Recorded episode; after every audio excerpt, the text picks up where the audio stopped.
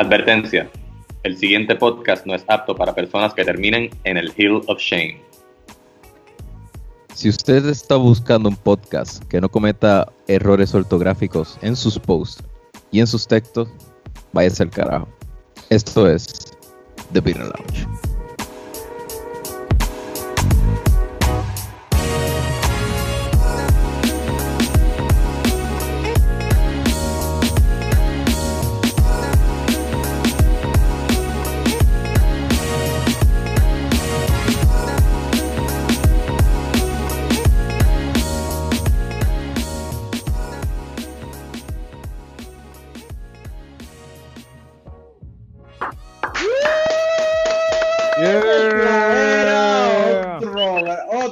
Episodio más de, más de cervezas de más de cinco por ciento de alcohol. Eh, correcto, sí. ¿Sí? No, no, yo tengo cuatro punto cinco. Esta está más bajito. Es una Session. Yeah. Una Session. Ruby, ah, es una Session. Ah, la cinco punto cuatro. cinco punto cuatro. ¿Y tú, Andrés? Ah, no. Yo estoy en cinco punto dos. cinco punto dos, ah, okay. ok, está bien, está bien. Yo soy... la, la, mía no, la mía no dice. La... Ah, sí, cinco punto seis. cinco. Ah, pues yo soy el que estoy más bajito hoy. Sí. cuatro punto cinco. Está bien, está bien, pero mi lata está ah. más bonita que la de ustedes. Sí, está juvenil. No, no, eres, no eres del club del cinco por ciento. Exacto. Bienvenidos, muchachos, a nuestro episodio número ochenta y dos. ¿Cómo están? Muy bien. Estamos vivos todavía. Todavía. Este que les habla es Gian Chan Chan, G I A N Chan Chan, y como de costumbre me acompañan Rubén underscore Ahmed. Y este que le habla arroba Onix Ortiz. O N X Ortiz. Tiene que decirlo, bueno, de letreo. O N X Ortiz. Y nos acompaña una persona muy especial. Al un fin. Amigo. Un colega que al fin lo tenemos en nuestro podcast. Hemos hablado con él un sinnúmero de veces, pero esta es la primera vez que lo, lo vamos a, a documentar para la historia. Hemos borrachado un par de veces juntos. Exactamente. Aunque lo tuvimos como una aparición especial en el Rocktoberfest. El Rocktoberfest. Hoy oficialmente, hoy oficialmente es invitado. El completo es dedicado a él. Eh, debemosle una cálida bienvenida a Andrés de Talking Craft Beer. ¿Qué está pasando? Gracias, okay, gracias no, por okay. la invitación. ¿Qué, qué está pasando? Ese, ese es el signature. ¿Qué está pasando? Yes. Mm. ¿Qué, qué está pasando? Me, mira. Pero Andrés, cuéntame, ¿cómo estás detrás de esas trincheras allí, en las de tu casa, las que acabas de crear? Mira, eh, esto es, esto es de locura. Aunque ya prácticamente ya estaba acostumbrado a, a estar bregando aquí desde la casa, porque nosotros que bregamos con audio, video y, y eh, Onix con la programación y ustedes con, con producción de video, audio que hacen también allá, eh, ya estamos acostumbrados a estar encerrados casi todo el tiempo. Salimos para actividades ordinarias, las que no tenemos. Pero ha estado, ha estado fuerte, porque ahora estoy metido con, con la familia, con la nena y con, con mi esposa. A salir al techo, gracias a Dios que tengo, tengo espacio en el techo para poder... Tiene una terracilla arriba. Ah, tienes una sí. azotea. Sí, yo vivo en un tercer piso, el edificio mío es de un tercer piso. Ah. Y arriba tiene un espacio para pa janguear, una terracita. Uh, ah, por lo okay. menos. Nunca por lo menos salgo y me pego a la manguera. sentir, sí, yo, sentir la libertad. Yo, yo he estado en mi balcón este, más durante esta cuarentena que durante todos los años que llevo viviendo aquí. Le diste uso. Me siento en el balcón ahí a sentirme que estoy afuera. Yo intenté, yo intenté disfrutarme el balcón, pero donde yo vivo es un sitio donde hay un montón de palomas y duré veinticinco minutos mirando para afuera, bueno, como veinte minutos mirando para afuera, y los últimos segundos que yo dije, ah, yo creo que ya me voy, me cagó una paloma. Y fue como que, ok. Pues, está invadiendo, está invadiendo el terreno. Debiendo, la, es que la, si no lo hubiese pensado, si no hubiese pensado, me hubiese ido ya. Fue como que ya es momento de, ahí me cago en la paloma. Fue como que, excelente. Ella te está diciendo, quédate en casa. Exacto, no salga, no salga. No está hablando por experiencia, ya está, mira, loco, yo estoy acá afuera, acá afuera las cosas están... tan fuertes que hacen. Fuerte. Y me puedes enfermar, jodido cabrón, métete para pegar. Es más, cágate en tu madre. Fucking egoísta de mierda. Fucking egoísta de mierda, entra. ¿Qué, Mira, ¿qué es que estás tomando? Eh, estoy tomando Sweet Caroline de Surk. Mira, hasta los colores pegan. No, diablo, están combinados. Estoy, estoy, estoy más combinado que una papeleta, me caso en nada. Esto es súper adrede.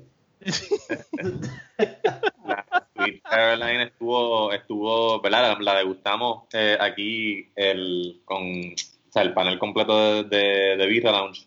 Y también hace dos episodios, sí, hace dos episodios, Nieto la degustó pues desde su, desde su casa cuando grabó el episodio remoto con nosotros. Cuando, y quedó cuando, impresionado, ¿verdad? No, sí, es que cuando estuvo con nosotros... Yo lo escuché, se puso loco. Cuando estuvo con nosotros le encantó y se ha quedado, se ha quedado. Y es que de verdad hay que admitir que esa Sweet Caroline es otra cosa. Es tremendo cervezón. Yo amo esa cerveza. Es, es esa cerveza en la que no tienes que estar en un, no, no tienes que estar en ningún mood. Es como que quiero cerveza, dame una Sweet Caroline. Sí. Es de, es, Yo la eh, veo. No es de pensarla, es cogerla, acabó. Sí, sí. Tú dices, ¿tú la ves? Lo que estaba contando ahorita en el supermercado, que estaba entre o eso, cogía, cogía eh, Paulaner o, o Benzefaner, cerveza tradicional alemana. Uh-huh. Yo no, no me, me voy con lo de aquí porque es, sabe casi igual, o sea, yeah. Es la versión de la Munich Helles de Juan, pero, pero sabe, le queda igual.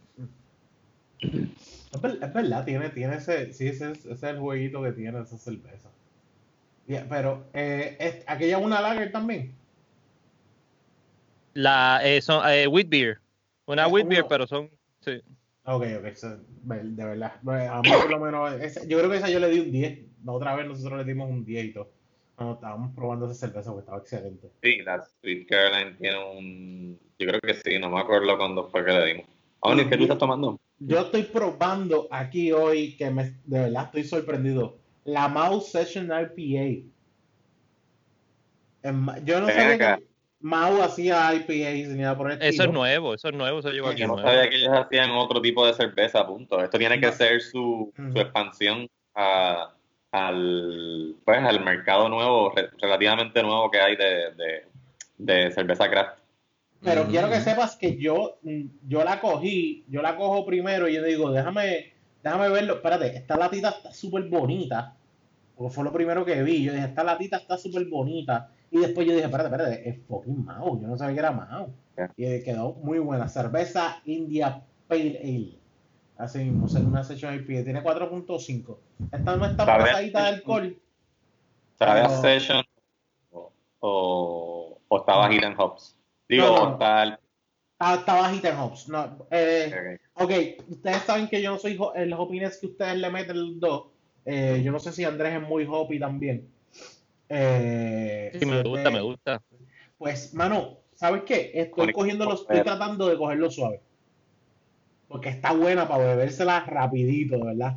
Por lo fuerte okay. que la, porque yo antes de, me, antes de sacarla ahora, la, la puse en el freezer un ratito y enfrió bastante bien. Y, mano, está súper refrescante, refrescante, refrescante. Me encanta. Es como la como la Old Day de Lagunita, que es una eh, session también. Fíjate. Que es, pero esa, esa es como... Esa yo la sentí como que más, más, eh, como más agüita. Esta es más no agüita. Tan, no tan hoppy, sí. sí exacto. Uh-huh. Pero esta, eso esta mismo, es, es rica para eso mismo. Para refrescarse. Esta, papá, sí. De verdad, eh, si te gustan las I P A y te gusta... O sea, siempre hablamos para la playa. Para mí, yo creo que yo creo que voy a poner otras I P A que hemos probado, que la Sidecar para mí es bien buena para pa la playa, pero esta, esta está, está ganando para la playa. Me está da la impresión que Mahou, Mahou está haciendo esta cerveza comercial que ahora está también adaptándose a los cambios. Sí, tiene que hacerlo. Y, uh-huh. y, y entonces, internacionalmente, pues están eh, llegando, pero poco a poco, con un Session I P A. No sé, para no ir tan hard. Pero si viste la lata, si viste la lata está, está más, está más grande el I P A que el, que el Mahou. Sí, exacto. Eh. Para que te atraiga sí. con el I P A. Sí, no, lo que te pasó a ti en el supermercado. Sí. Fuiste, sí. fuiste y la agarraste porque era una I P A y la lata se veía bonita y después sí. adiós y el Mahou. El Mahou, los viejos estos. Y, y sabe Dios, sabe Dios cuánta gente la ha cogido a sí mismo, como que déjame llevármela. Eh, eh, eh, coño, déjame llevarla porque la lata está bonita, dice I P A, pero sí, después dicen es Mahou, coño. Sabes, se enteran cuando llegan a la casa. Dios, mira, sí, es Mahou. Y tengo que yeah. darle un tipo. Quemado Mahou. Quemado Mahou, es una Mahou.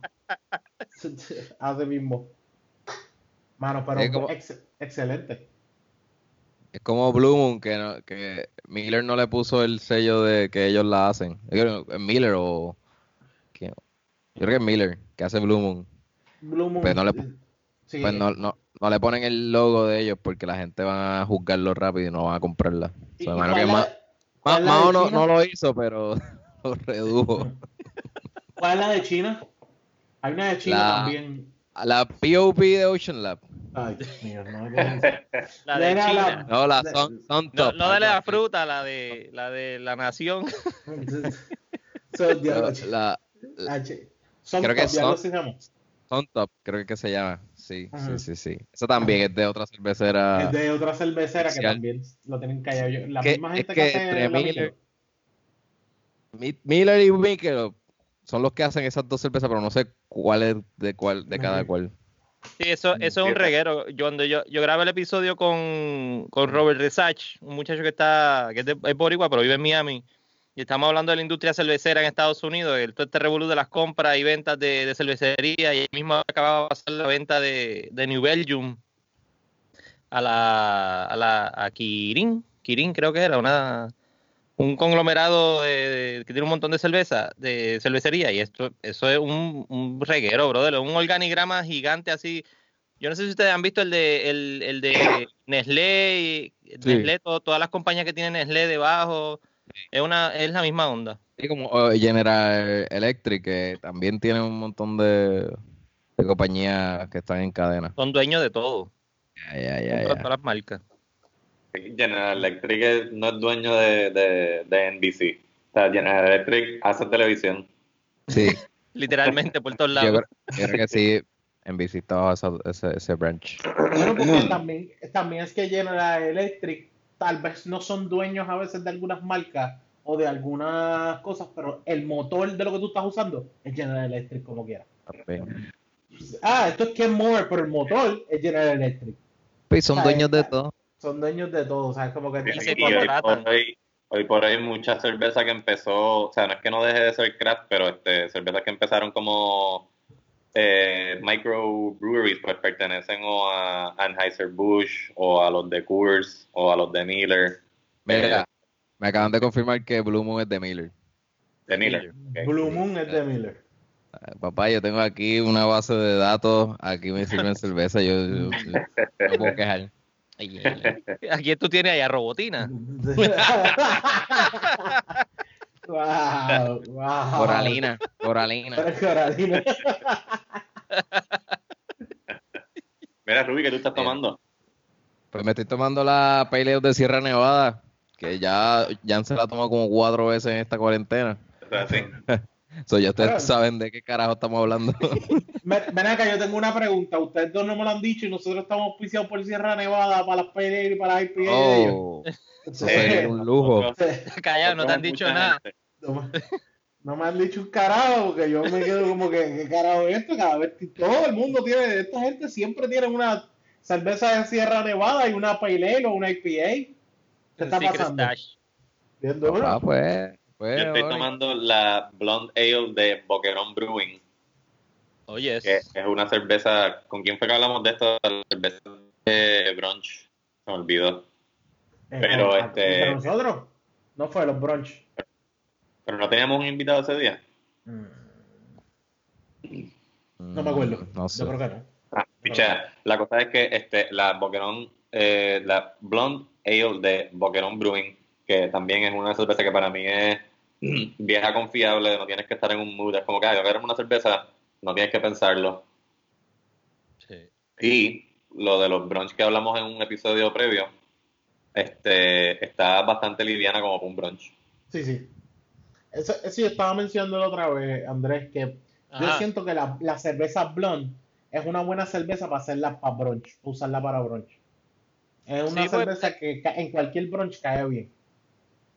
Eh, eh, casi estilo. La sientes como si fuese una mimosa. Tiene la, la, la efervescencia, la carbonatación, no son pesadas, cortan no. bien la comida. El, el paladar las coge rápido, o sea, como que tú, sí, tú te das sí. una y ya la segunda estás como que disfrutándotela igual. O sea, el paladar sí. la, la, la, la, la vive rápido. A mí por lo menos, lo, yo pensaría que una blonde. Yo no sé si tú has tomado alguna cerveza en brunch, pero yo estoy con la blonde. Yo, yo diría que también la... Las Stout Supporters, como la, la, la K B S y la C B S, bregarían, pero, pero yo entiendo que como que un, un, una cantidad menor. No tanto, pues es que, que esas cervezas esas cervezas son buenas. Los otros días me, me destrozaron. Porque la, que, que, la, la K B S. Sí, la, la C B S. Ruby, la, la Ruby, Ruby no puede con la K B S. Pero, claro, porque, pero, tomaste, porque tomaste es... un montón, probablemente. No, pero si no, te da, no, qué no, sé no. yo, ocho onzas. Chacho, no, no. Ah, bueno, exacto, sí, sí, sí.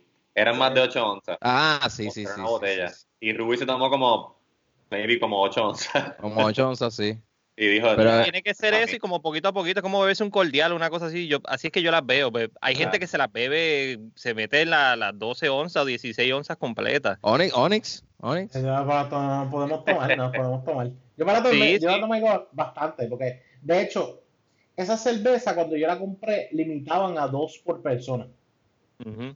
Solamente podías comprar dos. Pues ese día, porque lo que compré fueron dos y nos dividimos la cerveza. Eso fue lo que pasó. Sí. Nos dividimos las, las dos cervezas entre los tres. Y Rubí no pudo. Rubí no, Rubí no, no, no pudo. pude, era, era muy fuerte porque también me la estaba tomando como si fuese una cerveza normal. No, no. Y eso, la realidad es que eso es hard liquor. Y tienes que dejarla que se calienten también, o sea, que bajen. Y ahí les, les sacan los sabores bien ricos. Pero tiene que ser, yo para mí, para mí, en mi experiencia, tiene que ser de poquito en poquito. No, no, o sea, no, no quizás quizá una onza yo me la puedo ajá, tomar un ahí. Un vasito de shot para disfrutártelo. Un shot, pero sí, no, eso, eso sí, demasiado. Yo, sé, tampoco, yo... yo no soy hard liquor. So. Rubén, Rubén dijo, mira, yo no me puedo tomar esto completo y ya Onix iba como por la segunda. y, yo, y yo le estaba sirviendo lo que me sobraba a mí. sin, sin, que, sin que viera, sin que viera. Sí, sí. Gracias, Rubén. Está bien bueno.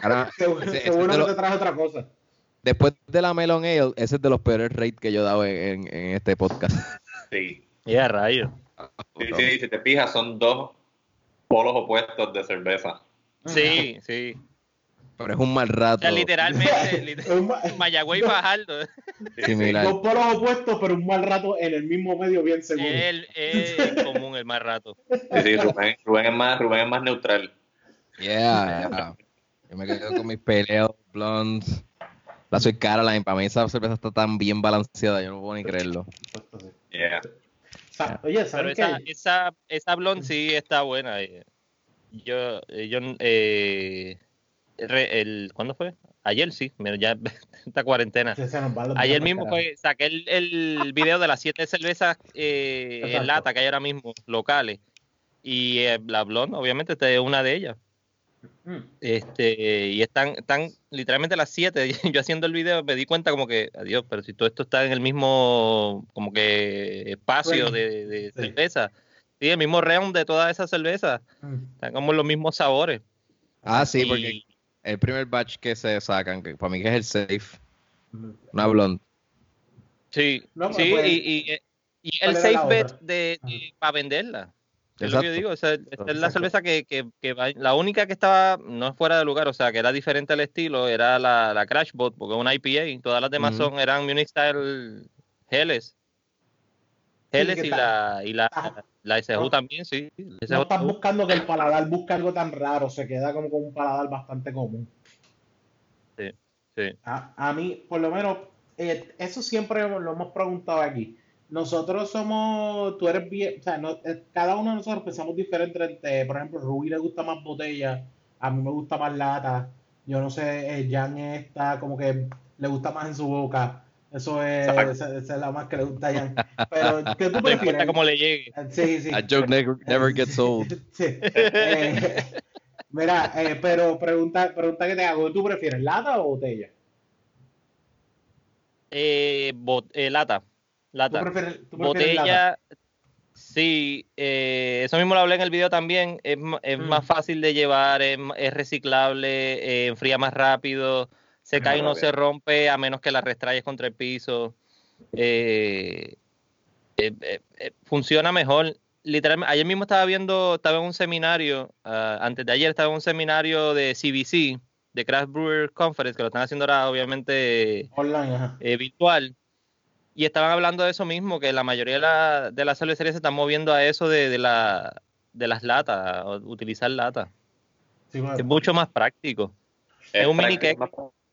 En todos los sentidos es, es más práctico. Sí. Sí. Yo, por lo menos yo entendería que la cuestión de que enfría más rápido tiene, para mí, el, el sabor, como que, no sé, como que el para mí tiene mejor sabor que la, la botella. Yo creo que es más la costumbre. Oxida menos porque no le da sí. tanta luz. Exacto. Rayo ultravioleta. Eh, de, de ese lado yo siento, pero por ejemplo, eh, Rubio encuentra mejor el sabor de la, de la botella. Siempre ha sido más a la mm-hmm. botella. Pero, okay. eh, ante todo esto, yo entendería que de aquí a par de años ese va a ser el movimiento de la mayoría. No importa que ese va a ser el movimiento de la mayoría de irse a, a comprar, a, a irse a todo el mundo a comprar las máquinas de lata e irse full lata. Debería. Y es mucho más, eh, como dije ahorita, es más práctico. Si estás viendo todo el mundo ahora, aunque el T A P no lo está haciendo, eh, pues yo, Raúl y, y Rebeca deberían empezar a hacerlo, a, a venderle el inventario que tengan ahí en los growlers. Eh, to go. Todas las cervecerías en Estados Unidos ahora mismo están vendiendo en growlers to go. Y es más fácil... Mm. Usar el growler, el crowler, sellar, te lo llevaste y olvídate. Yeah. Que tú tenés que llevar tu growler, llénalo, llevarlo limpio, asegurarte de que esté limpio tú también para que no pase nada en, en este momento ahora. Yeah, exacto. Es mucho más práctico la lata y el, y el crowler. Yo no sé, no sé porque todavía no han hecho un sistema estilo eh, tanques de gas. De, con los tanques mismos, de gas. Sí, ok, ¿Qué, ¿qué pasa con el tanque de gas? Tú tienes que comprar el tanque de gas primero como sesenta pesos, ¿verdad? Ajá. Y lo usas por primera vez. Después, para rellenar, lo que tú haces. Ah, pagas menos, pagas menos. Tú llevas el tanque que tú tienes y te llevas un tanque nuevo lleno. Ajá. Eso mismo debería existir con los growlers o, o pequeños cakes que se hagan. Que tú okay. los llevas, eh, tú tienes una tienda, eh, alguna tienda en un sitio, en la nevera, y tú lo que haces es dejas tu, dejas tu cake y alquilas y te llevas el otro cake. Te llevas un cake nuevo y dejas el otro para vacío. Y viene alguien, se lleva la cerveza, la, los cakes los rellena y los vuelve y los pone. Y así tú te pues mantienes exacto, y mantienes tú. Ese movimiento de que la gente siga bebiendo en, en, en cake. Y eso mismo, los growlers es más difícil por la cuestión de, de que se rompe más fácil, se, se llame es más difícil. Y para limpiarle una pejiguera. Para limpiarle una jodienda sí. y todo lo demás. Pero, te, porque fuera de eso, ¿qué, ¿qué tú tienes que hacer? Yo, porque yo lo más que he hecho es que meterle agua eh, por un tubo y siete llaves con jabón, seguir moviéndolo, vaciándolo, seguir moviéndonos. Y después de eso, con un cepillito que tenía que era para limpiar el sorbeto, le pasé un poquito por las esquinas porque no podía hacer más nada. ¿no? Eh, eso es lo y, que debería, y debería ser, debería ser eh, de los limpiadores que utiliza, que vende Billy, eh, Starsan o el, o el P B W, que es el otro. Que, que es el correcto para pa sanitizar. Exacto, o sea, esos con son sanitizadores. Con jabón, yo no lavo los vasos míos, o sea, a menos que esté demasiado asqueroso, con jabón, porque entonces jabón se le queda la capa al vaso de, de jabón, la grasita esa del jabón que tiene, que es lo sí. que supuestamente está ayudando a que se vaya también ahora el, el virus. El, es, ese, esa capita ese, que se queda. Esa capita de grasa es la que se lleva el virus. Pues yo no lavo nada de lo, de lo mío con, con jabón. Por eso bueno, es que tú, o sea, tú ves que la, la, en los restaurantes y en las barras lo limpian con, con agua caliente mm. en la canasta esa y después cuando te van a servir la cerveza la ponen en el, en el rinser mm. y te limpian el vaso por dentro y ya. Casi nunca usan jabón. No, okay. Bueno, yo pensé que era una cuestión de ahorro de dinero, pero, pero también sí es más fácil. No, no, no. No, no, obviamente si están vagancia. llenos de lipstick y eso, los, los vasos, pues sí tienes que meterle heavy. Como los Onix. By the way, ya se fue. Tiene el lipstick. Esto, esto es un nueve. Sí. Esto es un nueve. ¡Qué rayo! Esto es un nueve. Tremenda cerveza. A ustedes yo sé que les gustará. Quizás van a querer un poquito más de hint de hop, pero es esta cerveza, el six pack, te lo puedes dar cómodo. De verdad. Ah, sí, sí. ¿Cuánto te costó esa? Es, ya lo no me acuerdo. Yo creo que eran dos y pico, dos ochenta y nueve, algo así. Porque ¿dónde fue que la conseguí? Esta fue de garaje, esto fue de garaje, esta no fue de, ah. de supermercado. Esto fue una rolita así. Eh, no, en, en La Gran Nación. Ah, en Caguas. En ah, bueno. Caguas, exacto. ¿Dónde es La Gran Nación? La Gran Nación. La Gran Nación. ¿Dónde es eso? En Caguas. Caguas, ah, de, Caguas es La Gran Nación. Yo creí que era el garaje La Gran Nación. Y yo, pero espérate. No, no, yo sé que también parece un chiste que Caguas es La Gran Nación. Pero Onix le llama así. Pero... Pues La Gran Nación, Centro y Corazón. Pues bueno, estamos inventados. Yo soy de Caguas también. Sí, so. es, exactamente. Ah. Exacto, exactamente. Dos contra dos. Tap, tap, tap. Andrés, Andrés de Caguas y también estudió donde yo estudié. Exacto, en Notre Dame. Notre Dame. Sí, exactamente. Estudiamos ambos en el Oye, y Andrés, ¿tú estás, ¿tú estás orgulloso? ¿De qué? ¿De ser de Caguas y de Notre? Pues claro. Sí. Sí, hay, hay que serlo, hay que serlo. Ustedes entonces coincidieron en la escuela. Hasta no, hasta no, no, Andrés más. Vez, Andrés, ¿no? Más. Andrés mayor yo que yo. Más viejo, dilo. Sí, sí, sí. Andrés mayor que yo, por no decir más viejo. Exacto. De, so, Andrés tiene como cuarenta y siete, ¿verdad? Eh, cuarenta y seis. cuarenta y seis. No, no, treinta y nueve cumplí el otro día. Por eso. De hecho, a, cuando Andrés se gradúa, yo estoy todavía en sexto grado. Andrés se gradúa, yo estoy todavía en sexto grado. Así Mira, que, Andrés está haciendo sentir ahora en este podcast. Y en el pueblo, porque Notre Dame no había cambiado el... Ah, ya bajo a Caguas Norte todavía. Espérate, a, a, allá le acaban de llevar el vaso. No, no, no. Ah, es que está pasando ahora mismo por mi casa como una, una tumba coco. Que dice, lávate las manos, limpiate bien el culo. No eh, salga. No salga. Llegó allá. Esa, esa, esa tumba coco estaba pasando por mi casa hace... Ah, de verdad. Ya va por casa ya. ¡Diablo! Y si es como el coronavirus, eso se te pega. Y todo happy, todo happy la canción. Exacto, exacto. Sí, sí, porque el coronavirus me da ganas de bailar merengue. Sí, sí, sí. Oh, eh, quédate en casa. Oh, oh, eh. todo, todo es un wow. jingle. Wow, qué motivación de, para quedarse en casa. Ese tipo de cosas, que ese tipo de cosas me hace pensar en, en Judge Dredd y cosas así. ¿Verdad? Mira, Andrés. No, cuéntame. Pero... Bueno, yo desde ahora le doy un nueve. Yo no sé ustedes, la, sí. las demás cervezas, pero les voy a recomendar a la gente que vaya y la busque. Si consiguen la Mahou Session I P A, sin miedo. Si no eres mucho I P As, esta es miedo, buena cerveza lugar. Para ti. Para Exacto. que empiece, para que empiece. Esta es buena cerveza para empezar, porque también eh, una, es, te puede ayudar incluso a entrar a, a las I P As. Pero también, si no eres de quedarte en las I P As, si, si sencillamente ese no es tu estilo de cerveza, esta es muy refrescante, esta es muy buena. Aunque no sea tu estilo de cerveza, te la recomiendo. I P A más buenísima. Has hecho un I P A.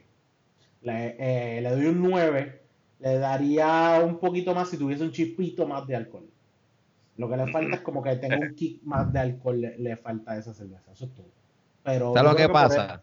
Poder... ¿Tú sabes lo que pasa, Oni? ¿Qué pasa? Que si yo veo al lado de esa Mahou una Stone I P A o una Delicious I P A yo le voy a arran... o una Harpoon I P A, yo le voy a arrancar el brazo a esas otras.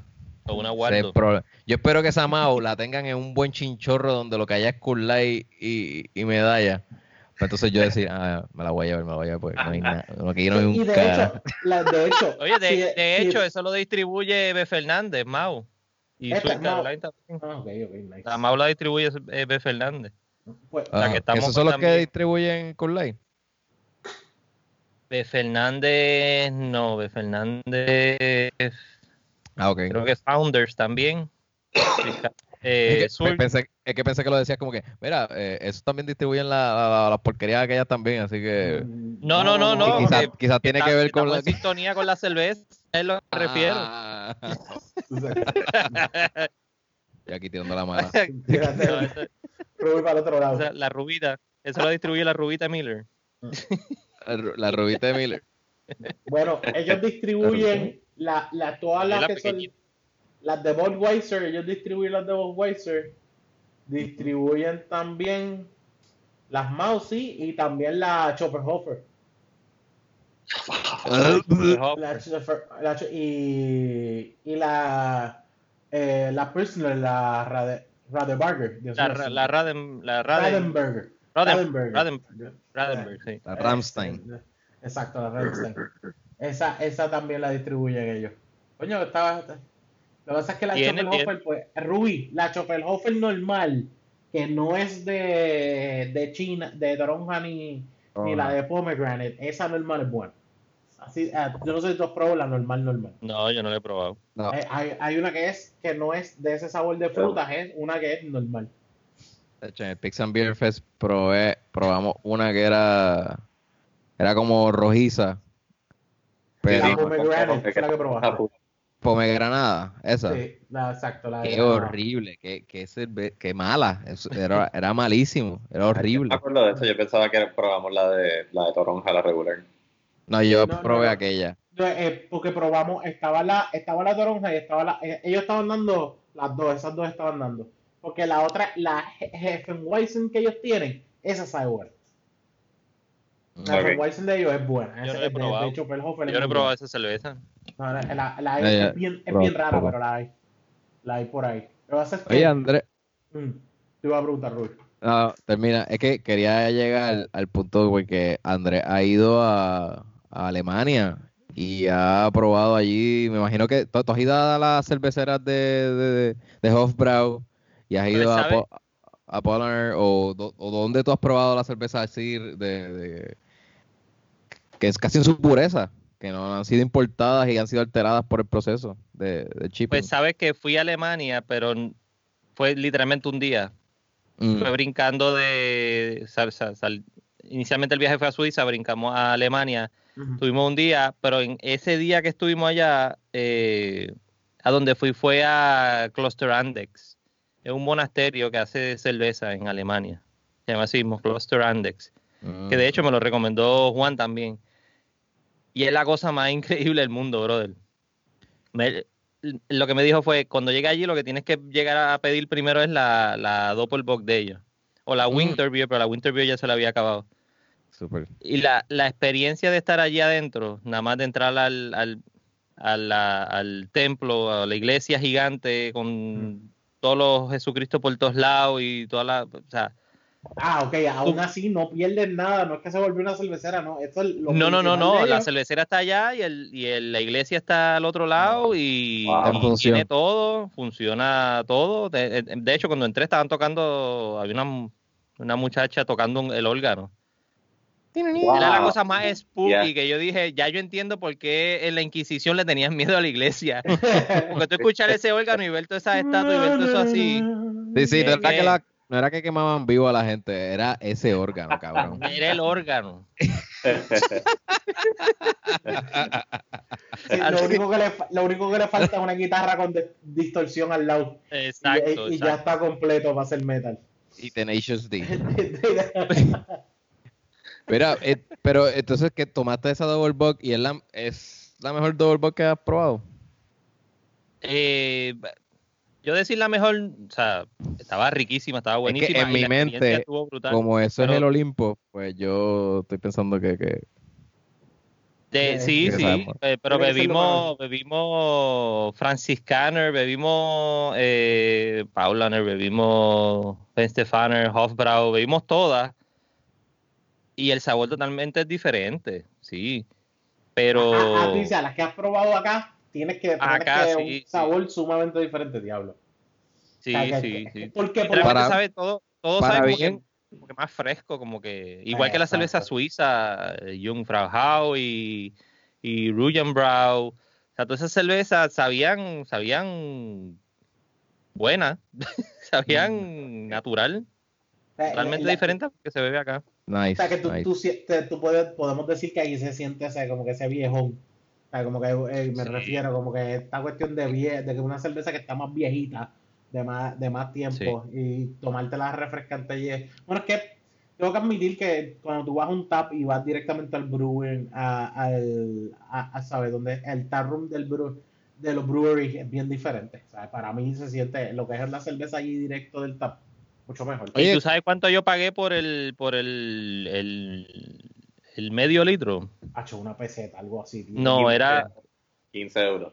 El medio litro, no, tres veinticinco creo que fue, por medio litro.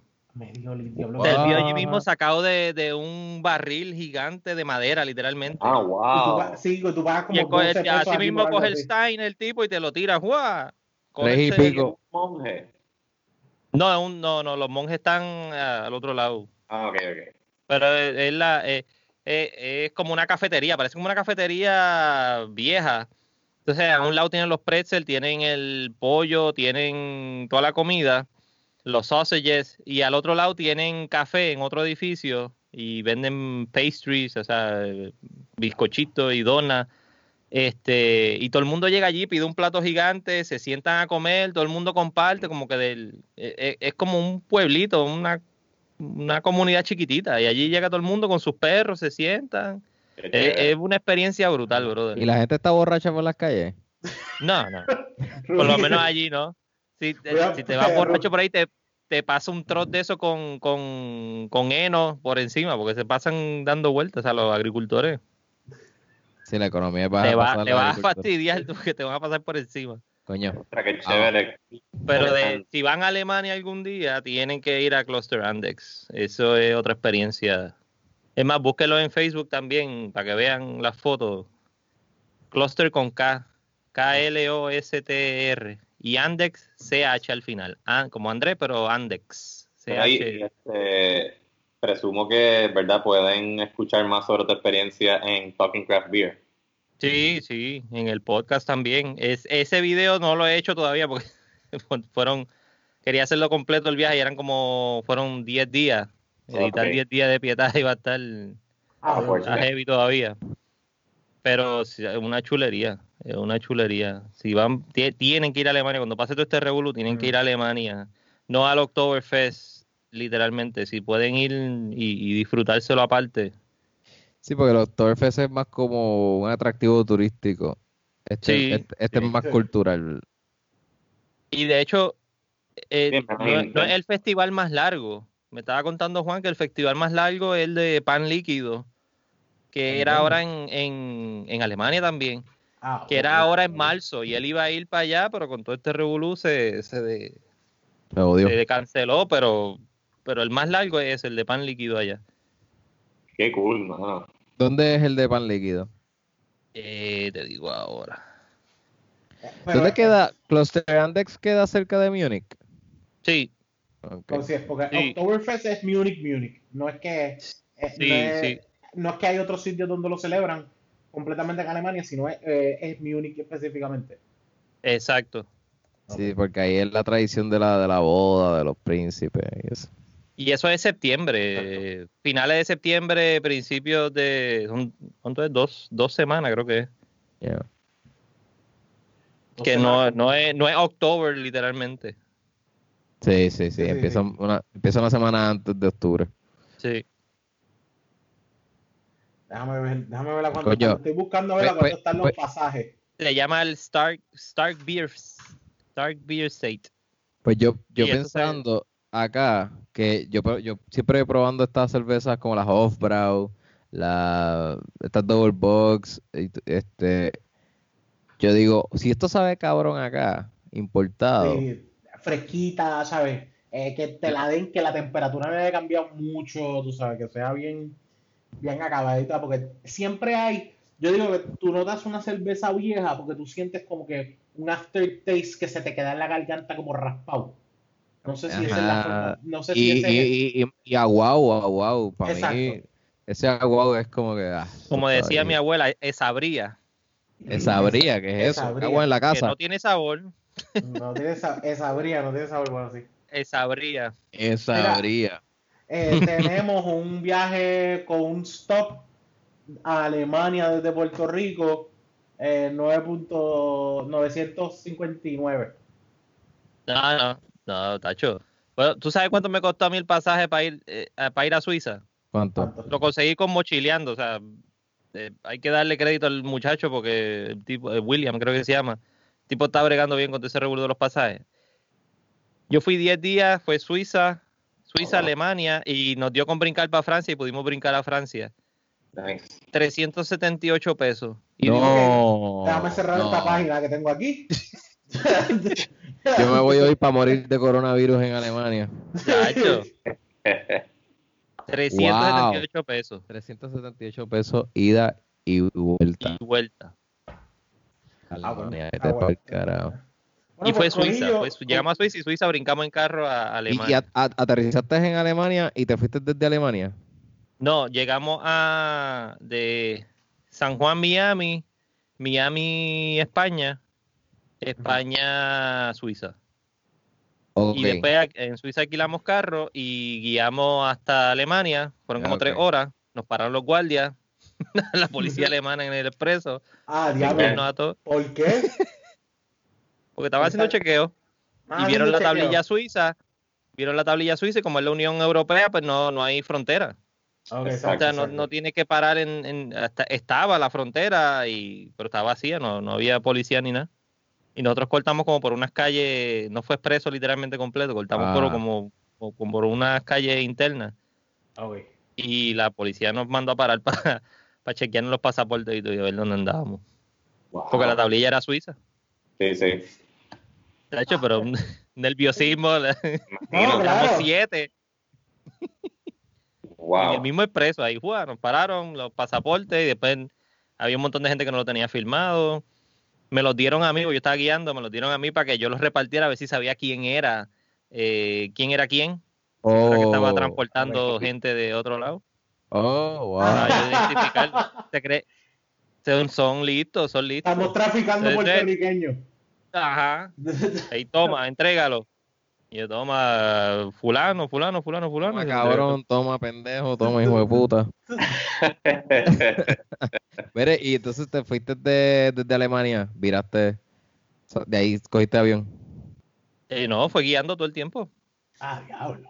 ¿Hasta Puerto Rico? Todo, todo fue el diablo. Sí, pues, ese puente está bien, cabrón, es bien largo, brother. Está bien, cabrón. Medio incómodo, medio incómodo de vez en cuando con los boquetes, te, pero... Te, te adormecen las nalgas en camino, pero, pero chévere. Pero llegaste, llegaste, estás aquí. El peaje es un montón, el no, autoexpreso estaba explotado. Tienes que guiar como catorce días, pero llega. Los pea- lo, lo más malo son los peajes. Sí, sí. Y conseguir un puesto de gasolina. Sí, sí, porque ya, ya, ya a mitad del Atlántico se te queda. Mira, Mira pero no fue, fue en carro, yo, esa, esa, fue en carro todo el tiempo. Nosotros fuimos, salimos de, llegamos okay. a Alemania, porque el, la visita inicial era ver el campo, el primer campo de concentración que hicieron los nazis en Dachau. Uh, okay, nice. Y eso sí que estuvo salvaje, eso, eso, eso es... Yo nunca, o sea, es la primer viaje que había hecho, pero tampoco había, eh, conozco de Auschwitz, pero nunca, nunca pensé ver eso en, en persona, sí. Es fuerte, es fuerte, es fuerte. ¿Tú, tú y de ahí, sí, sí, de ahí pasamos a, a Kloster Andechs y después viramos. Nice. No, bueno, es que yo, yo regresaste, dije... regresaste a España para, para coger no, el avión o regresamos a Suiza. Y ahí no, tú cogiste el avión. Y en Suiza viramos, sí. Ya, yeah, ok. Nos, ya, ya lo último, el, el último spot que fuimos fue a Basel, en Suiza. Eh, porque queríamos tratar de ver, y lo logramos, ver a, a Roger Federer jugar allí en, en Fogasa. Oh, ¡qué cool! Y lo vimos allí en el torneo de, de Swiss Indoors. Y... subimos a Francia, a un pueblito que hay cerca allí de Suiza, que es supuestamente donde, donde sacaron todo el, el la idea para hacer el pueblito de Beauty and the Beast. Ok. okay. Eso hermoso también, brother. Eso era todo... De película, viñedo, sí. Viñedo, brother. Eso es una oh. cosa increíble. Y el, el pueblo es como del, del mil ochocientos dos, una cosa en... Puerto Rico sí. ni existía y ya ese pueblo estaba haciendo vino sí, y... Cambia, y no ha cambiado casi. Nada, nada, nada.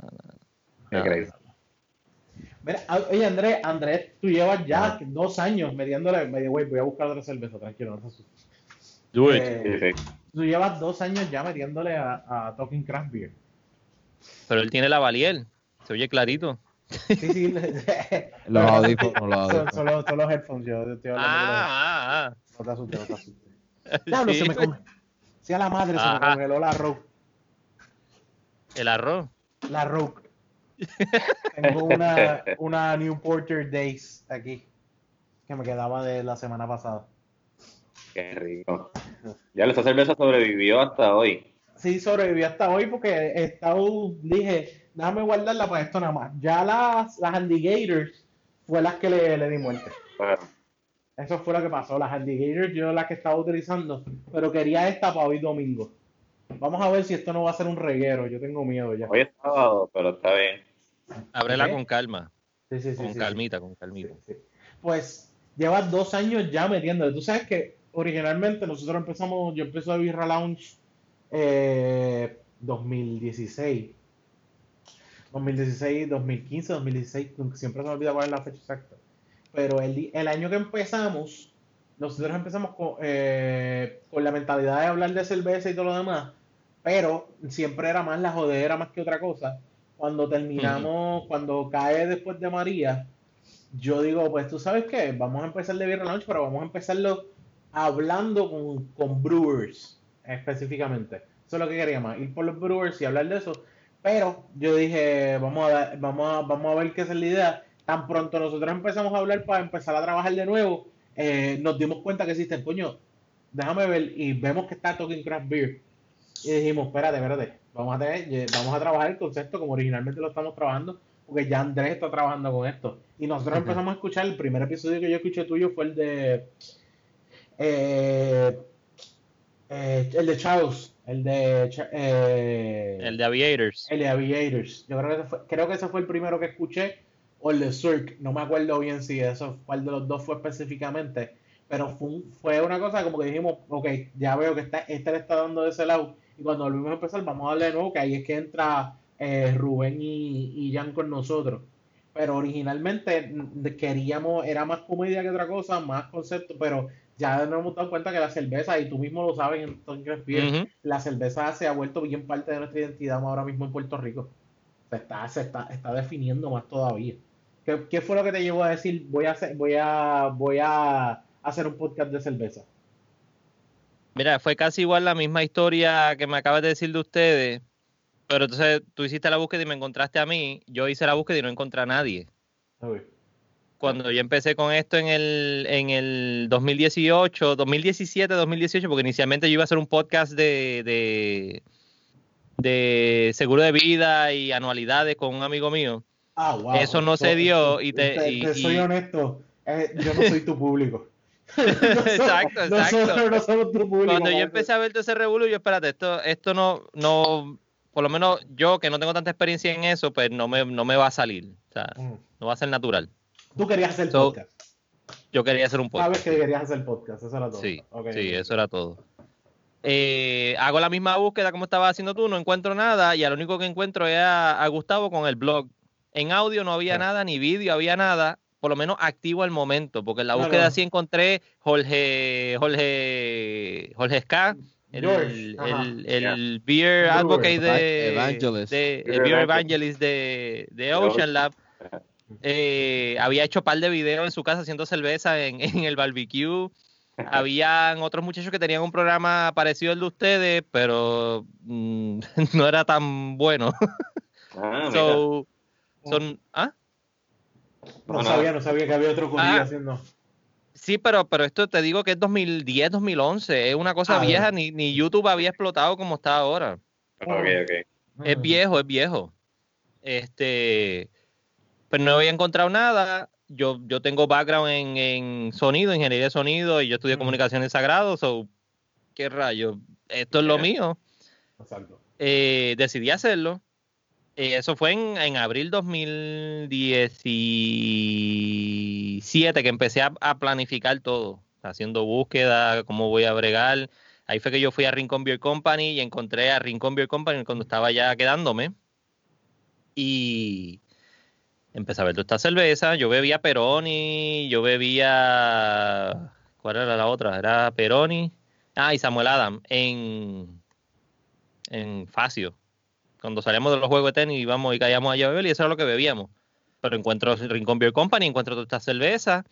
Yo diantre, pero es que porque aquí está pasando algo. Y ahí me empiezan a hablar de Ocean Lab, me empiezan a hablar de, de Old Harbor de nuevo, que iba a empezar a salir. Ya yo los conocía y conocía, el otro día lo mencioné en el video, a Boquerón Brewing Company, que era en Isla Verde, yeah. que fue de las primeras literalmente sí, que, que aparecieron. Eso se fue ajuste, ¿verdad?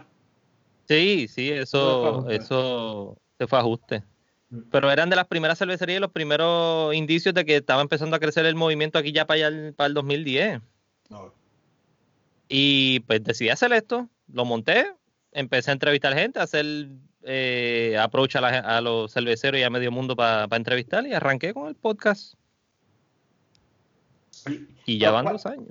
Esa, ¿cuál fue la primera que te diste así? Que tú dijiste, okay, la primera... Esto es una craft beer, espérate, wow. Esto es, yo creo que no se nos olvida. Ah, la primera, la primera, primera que te das así, craft beer, ¿cuál fue? Pues yo, en Rincón Beer Company fue una, era una, yo creo que era la Porter de, de Ocean. Una Porter que había hecho Ocean en aquel momento. Una Porter o una Stout. Porque aquello tenía como catorce por ciento de alcohol por volumen. Oh. ¡Ah, diablo! Era, un, era, era una bien fuerte. Y era, okay. Me acuerdo que me dijo el, el muchacho. Alcohol isopropil dentro de la cerveza, la tierra. Sí, yo pues ya, ya estaba el, el, el corona, estaba ya, ya en el dos mil diecisiete que estaban dando alcohol para pa desinfectar. Mi mano. Este fue, fue una, fue esa stout, una stout o porter. Mm. Y me acuerdo que me las comí con unos tacos de, de pollo allí. Y eh, yo dije, espérate, esto es otra cosa, esto cambió. Esto cambió. Y cuando regresé para acá, empecé a hacer la búsqueda de nuevo. Encontré a los homebrewers de Puerto Rico. Empecé a janguear con todo el mundo. Encontré la esquinita. Encontré eh, Lúpulo. Ahí empecé a ir a Lúpulo. O sea, yo hacía años que no iba a Bio San Juan. Yo no jangueaba tanto ya. Y encuentro a Lúpulo y yo, pero ¿qué pasó con Café San Sebastián? esto, esto, esto no es lo que yo pensaba, sí, exacto. Es verdad, cambió bien duro. Además de que el Lúpulo era, era, era otra cosa, aquí era otra cosa, era un pasillo en otro el lado. El pasillo, el pasillo. Uh-huh. Pero entonces empiezo a entrevistar personas y empiezo a enterarme de que a Guadilla habían... Eh, bueno, entrevisté a, a Willy y a Jorge de VoxLab. Uh-huh. Me entero de que en Aguadilla ya había Guantentai y ahí después ah, después encontré a Boquerón. Yo bebía Boquerón ya la mm. Crash Boat. Yo tengo unas fotos de la Crash Boat y de y de la Blonde en botella, cuando él la hacía en botella. Te quedamos sin batería, sorry. ¿Qué pasó? Me está quedando sin batería. Creo que la laptop se está quedando sin batería. Ah, la carga. No, no, ah, nuestro, no, nuestra, nuestro técnico de Birra Lounge pues está quedando sin batería. Así este pues ahí, pues, pues, eso fue en Bullé. Encont- la encontré allá en Boquerón. Estaba quedándome mm. en Bullé y encontré también a Boquerón. Y expliqué esto, ¿qué está pasando aquí en Puerto Rico con toda esta cerveza? Mm. Y el y lo que ha aparecido por ahí para abajo es otra cosa. Y te, y te diste cuenta que, que realmente aquí en Puerto Rico, como que ahora, en el, yo digo que estos dos años para acá, o si acaso tres años, pues se está empezando a ver como que más el movimiento de que existe una industria cervecera, de que se está dando a conocer, de que se está viviendo una industria cervecera, porque antes de eso yo no, yo no siento que había una promoción. O tal vez es que ya nosotros estamos tanto en el mundo de como que del craft beer, que ahora se está empezando a vivir, pero antes yo, yo decía, esto no... Era como exclusivo. Así. Era como como como un, un clubcito, como ajá, cerrado. Exacto. Sí. Y, y tú no sabías, ¿no? Te, te enterabas porque tú empezaste a janguear y empezaste a, a crear tus propias beers. Tú empezaste a hacer homebrew. No he hecho homebrewing todavía, aunque no lo creas. Okay. En dos años he dicho siempre que sí, pero entonces cada vez que voy a comprar un Grandfather digo, espérate, pero es que me quiero comprar esta cámara para poder hacer más videos y, ah, claro. y bregar mejor lo que es la documentación del movimiento. Ya he hablado con Billy, ya, ya, ya eso está cuadrado con Billy, pero obviamente con todo el revolut de, de, de la cuarentena y todo esto, nos hemos quedado trancados. Y todo el mundo yo quería está hacer... a Grandfather. A Grandfather. Y de hecho, hace unos ayer vi que Quique ayudó, está ayudando a un muchacho, Quique, el dueño de la esquinita, uh-huh. está ayudando a un muchacho a vender un equipo de él como en mil trescientos pesos, pero es, es un montón de equipos para hacer home brewing. So, el okay. anuncio no pagado, el que quiera empezar a hacer home brewing, están vendiendo un equipo. Okay, okay. ¿Y el, el no lo he hecho, quiero quiero hacerlo, pero sinceramente, eh, eh, cuando vi ese anuncio de aquí que el otro día, son mil trescientos pesos, pero diantre, quiero comprar un par de cosas para pa la producción que estoy haciendo. So... Necesito papel inodoro para limpiarme el culo, no creo que pueda tener dinero para gastar en, en meterle full a, a un a, a un Grandfather o algo así. Bueno, además de que pero he hecho cerveza, he hecho ah. cerveza porque hay, en uno de los videos, la colaboración que hizo Surk con eh, Orchid Island, una cervecería de la Florida, vino ah. el, el brewer de ellos para acá, hicieron la que se llamó Toroncila, que era con Coño, eh, peeling, peelings de toronja de, de la Florida. Yo grabé ese video, pero me quedé en en, en, en Coamo allá con Juan, en, la, en una casa okay. que ellos tienen allá de campo, y grabé de todo el, el, el, proceso el proceso de la cerveza, y he hecho cerveza, o sea, no literalmente la he hecho completa, pero he bregado con los granos, he, he hecho el grinding de los granos, los lúpulos, velando, echar, esa cerveza se llevó un montón de azúcar porque era hazy, una hazy okay. double I P A, nice. Pero estaba en ah. el proceso.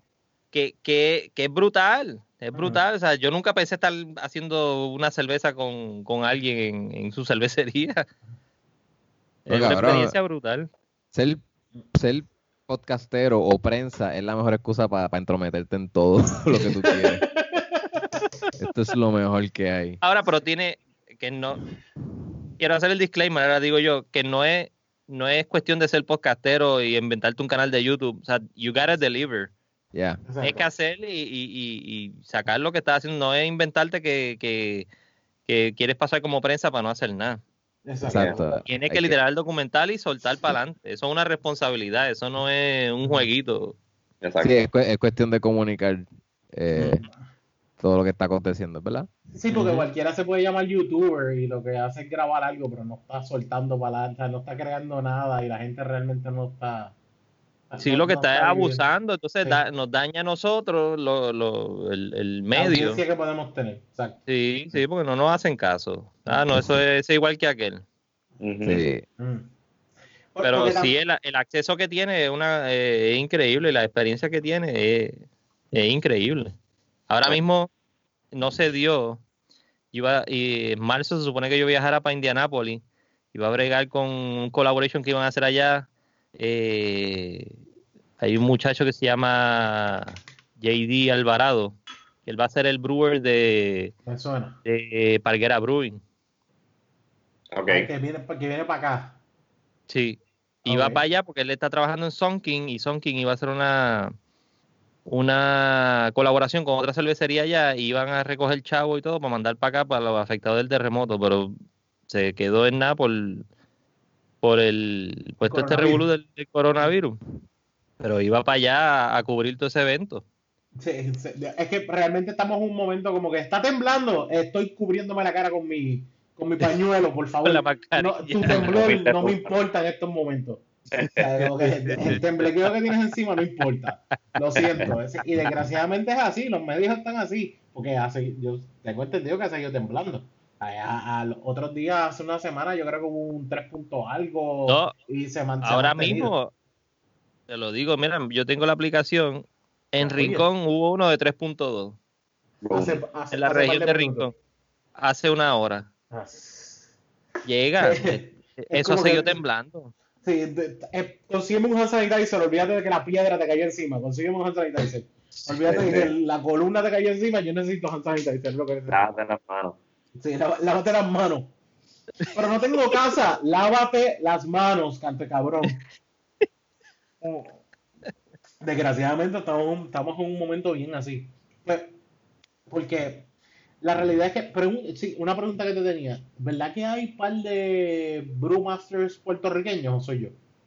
Porque sé que sé que se pueden traer un par de, de talentos de calidad de allá afuera que están trabajando. ¿Tú dices de afuera? Sí, para traer los pacas puertorriqueños. Porque hay un montón. Víctor, hay, Víctor digo, si no me equivoco, Víctor estaba allá afuera y vino para acá. Víctor Arocho. Víctor de, estaba de en Boston. Exacto. Exacto, el brewer de Fox. Él estaba en Boston. Eh, otro que yo entrevisté, a Adrián Malatrasi. ¿En dónde? dónde Malatrasi, ¿Dónde? Malatrasi estaba en Wicked Weed. No estaba de, de Master Brewer, pero estaba trabajando en la cervecería de Wicked Weed. Uh-huh. En North Carolina es que está Wicked Weed. Uh-huh. Él, él, yo le entrevisté con Palermo, que era... Uh, Palermo trabajaba en Ocean Lab. Okay, nunca era uno de los brewers, eh, es, es de la generación antes de Fabián y de todo el corillo. Okay. Palermo, él estaba, él y, y Adrián Malatrás iban a montar una cervecería, se llamaba, se llama Cervecería Santurce.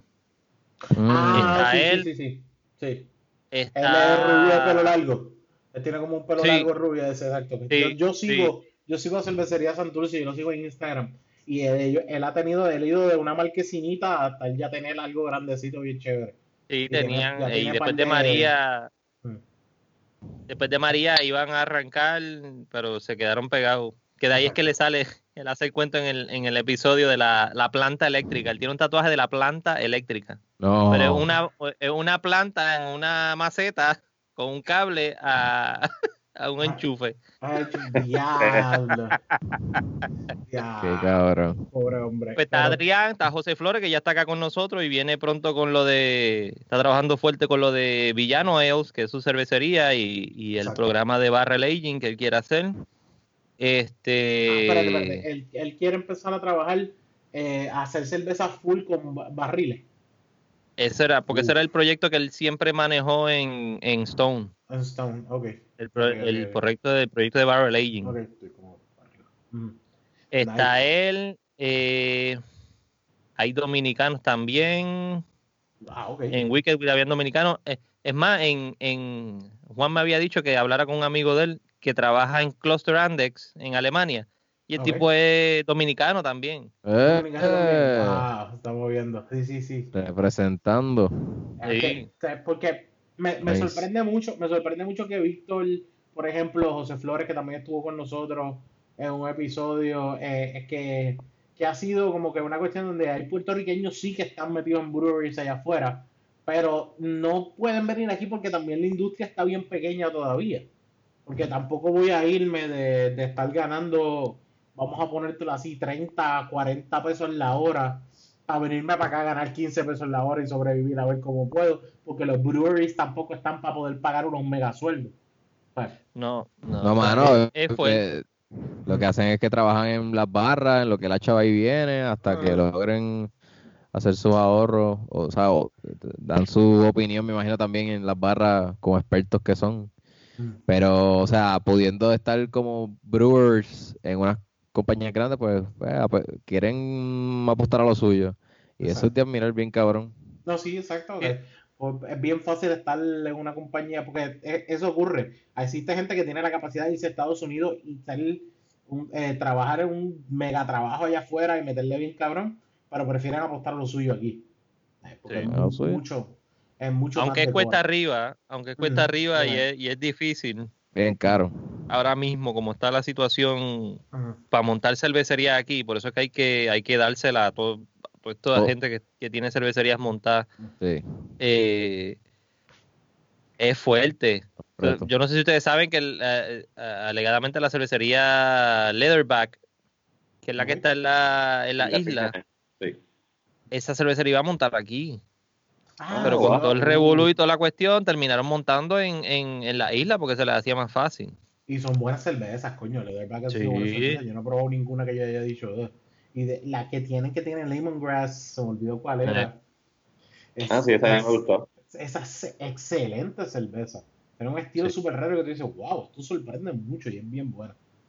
Pero lo bueno Pero, es que, lo que yo digo es que cogen como de escuela, la cervecería en Estados Unidos, entienden cómo uh-huh. funciona el sistema y vienen para acá y empiezan a trabajar. El muchacho ese que hizo la colaboración con, con Surk también, el de Orchid Island, quería montar una cervecería aquí, quería venirse para acá a montar.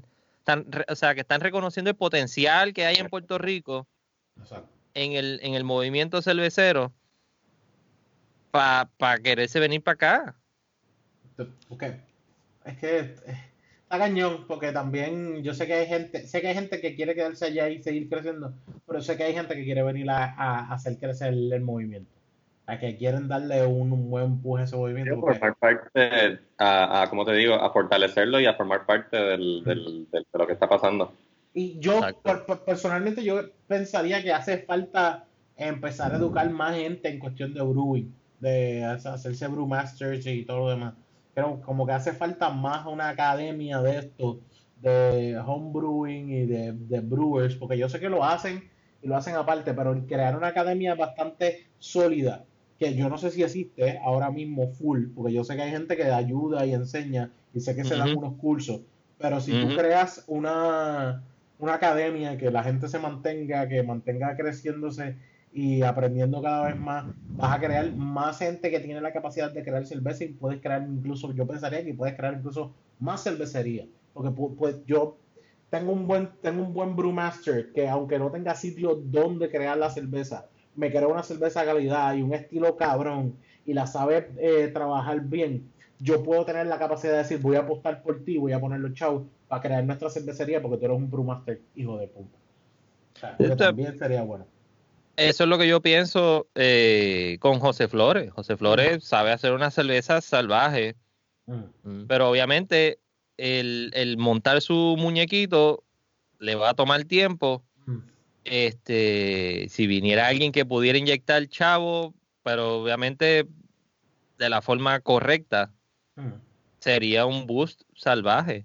Y en cuanto a, lo, a los grupos que tú dices y a la, y a la educación, ahora mismo, el próximo episodio que yo tengo es con un grupo que se llama Alfacidoso, que está no. creciendo ahora. Es como un grupo eh, parecido a los homebrewers, pero son un grupito que se unieron, son como veinticuatro o veinticinco personas que están haciendo cerveza ellos mismos y están empezando ahora y arrancando. Y son ese grupito de como de apoyo y se están, se vaquean. Mira, a mí me gusta hacer este estilo, se juntan y comparten el estilo, lo, sí. lo hablan, lo, lo, lo disectan. A trabajar.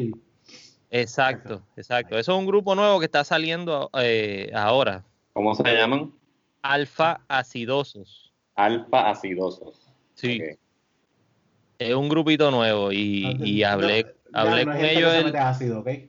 no, no, no, no, no, no, no, no, no, no es... Yo sé que rápido pensaste eso, Jan, pero no es gente que se sí, sí. Para escribirlo bien, no quiero... Este, lo que escuchó fue a The Doors detrás. Completamente. No, pero es alfa acidoso, eh, ellos lo explican, pero yo se lo digo aquí, es por el por la el alfa ácido, es la, la cantidad de, de de ácido, la medida de los lúpulos. Okay. Alfa, okay. Cuán amargos son, cuán cuán el, el, o sea, el, exacto, el, el I B U, como quien dice. El I B U es la medida final, pero alfa, el, el alfa ácido tú lo mides al principio cuando vas a escoger el, el Ok, porque el, el hop es el para la cerveza que, da, que va a usar. El estudio Exacto. que lleva la cerveza, pero después la, el alfacidoso es la, la medida que yo pongo al principio. El alfa ácido es la medida del, de los ácidos del, del, del lúpulo, lúpulo per se. Sí. Ah, ok, del lúpulo per se. Sí. Okay. Mm. Alfa acidoso, me encanta el nombre. Bueno, sí. Mano, es que está, está, está cabrón porque yo eh, creo que nosotros, y tanto tú con Talking Craft Beer y nosotros con The Birra Lounge, creemos que esto es una industria que todavía le falta crecer y sería buenísimo que creciera más y más y más todavía. Porque la, la realidad es que se nos está... Bueno, ahora mismo, por lo que está pasando, yo sé que hay muchos breweries que están aguantados, pueden estar aguantados, pueden estar no estar creciendo, pero eh, creo que es una industria que todavía podemos crear una identidad más puertorriqueña, más puertorriqueña cada vez más. Eh, Ocean Lab, eh, Surk, eh, la F O C... Creo que hay mucha, y en Boquerón, hay mucha gente que están creando no solamente una cerveza ah, para hacer la cerveza, que se quede cool, sino le están dando sus propias identidades a la cerveza y llevándola más allá, porque yo pensaría, yo, ¿Boquerón se está moviendo en Florida? ¿No sabes? No, no. No, no ni, ni, eh, ninguna está vendiendo. El único que está vendiendo allá en Estados Unidos ha sido Surk, okay. porque en el, en el mismo... Eh, Eh, ¿cómo es que se llama?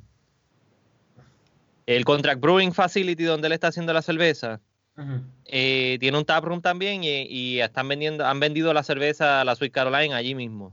Nice. Entiendo que la sacan, sacan un par de cakes y la, y la venden allí mismo, según él ha anunciado un par de veces. So, los que están en la Florida, eh, cada vez que hace un batch allá, pues la consigue, la consigue no saben, allí. No saben qué área. Pero Boquerón no creo que está haciendo, no, no creo que estén vendiendo allá. No, no, por eso. Creo que también en, es una...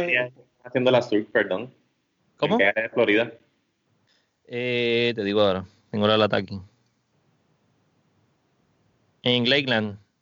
Ah, Lake. donde mismo donde mismo la hace. Ok, ok, allí aprovecho y hace, lo, la venden en Lakeland. En Lakeland, sí. Ok, sí. nice, nice, nice, nice. nice. Sí, en el mismo, tienen un taproom, allí mismo tienen un taproom y, y, y la hacen. Que es que eso es otra, eso otra industria que a mí me gustaría que viniera aquí y estuvo una vez, después que se fue Bouillet, la industria de contract brewing. De hacer la cerveza en, en otro sitio, pero es tuya. Exacto. O montar una, un, una instalación de contract brewing aquí, eh, que haga com, que, que entonces venga eh, Dragonstone, eh, José Ortiz, venga Dragonstone, como hace con, con Fox, Fox, que hace la cerveza en Fox, pero, pero tiene ese contract brewing ahí. O sea, no, no tienes que pasar por ese trabajo de literalmente montar una cervecería completa. Hay una instalación que pues va Onix Brewing y hace su cerveza, y va Rubén y hace su cerveza, voy yo y hago mi cerveza. Mm. So, no, no tienes que montar toda esa infraestructura de la, de la cervecería. Mm. Pero va y cocina y hace Exacto. tu cerveza.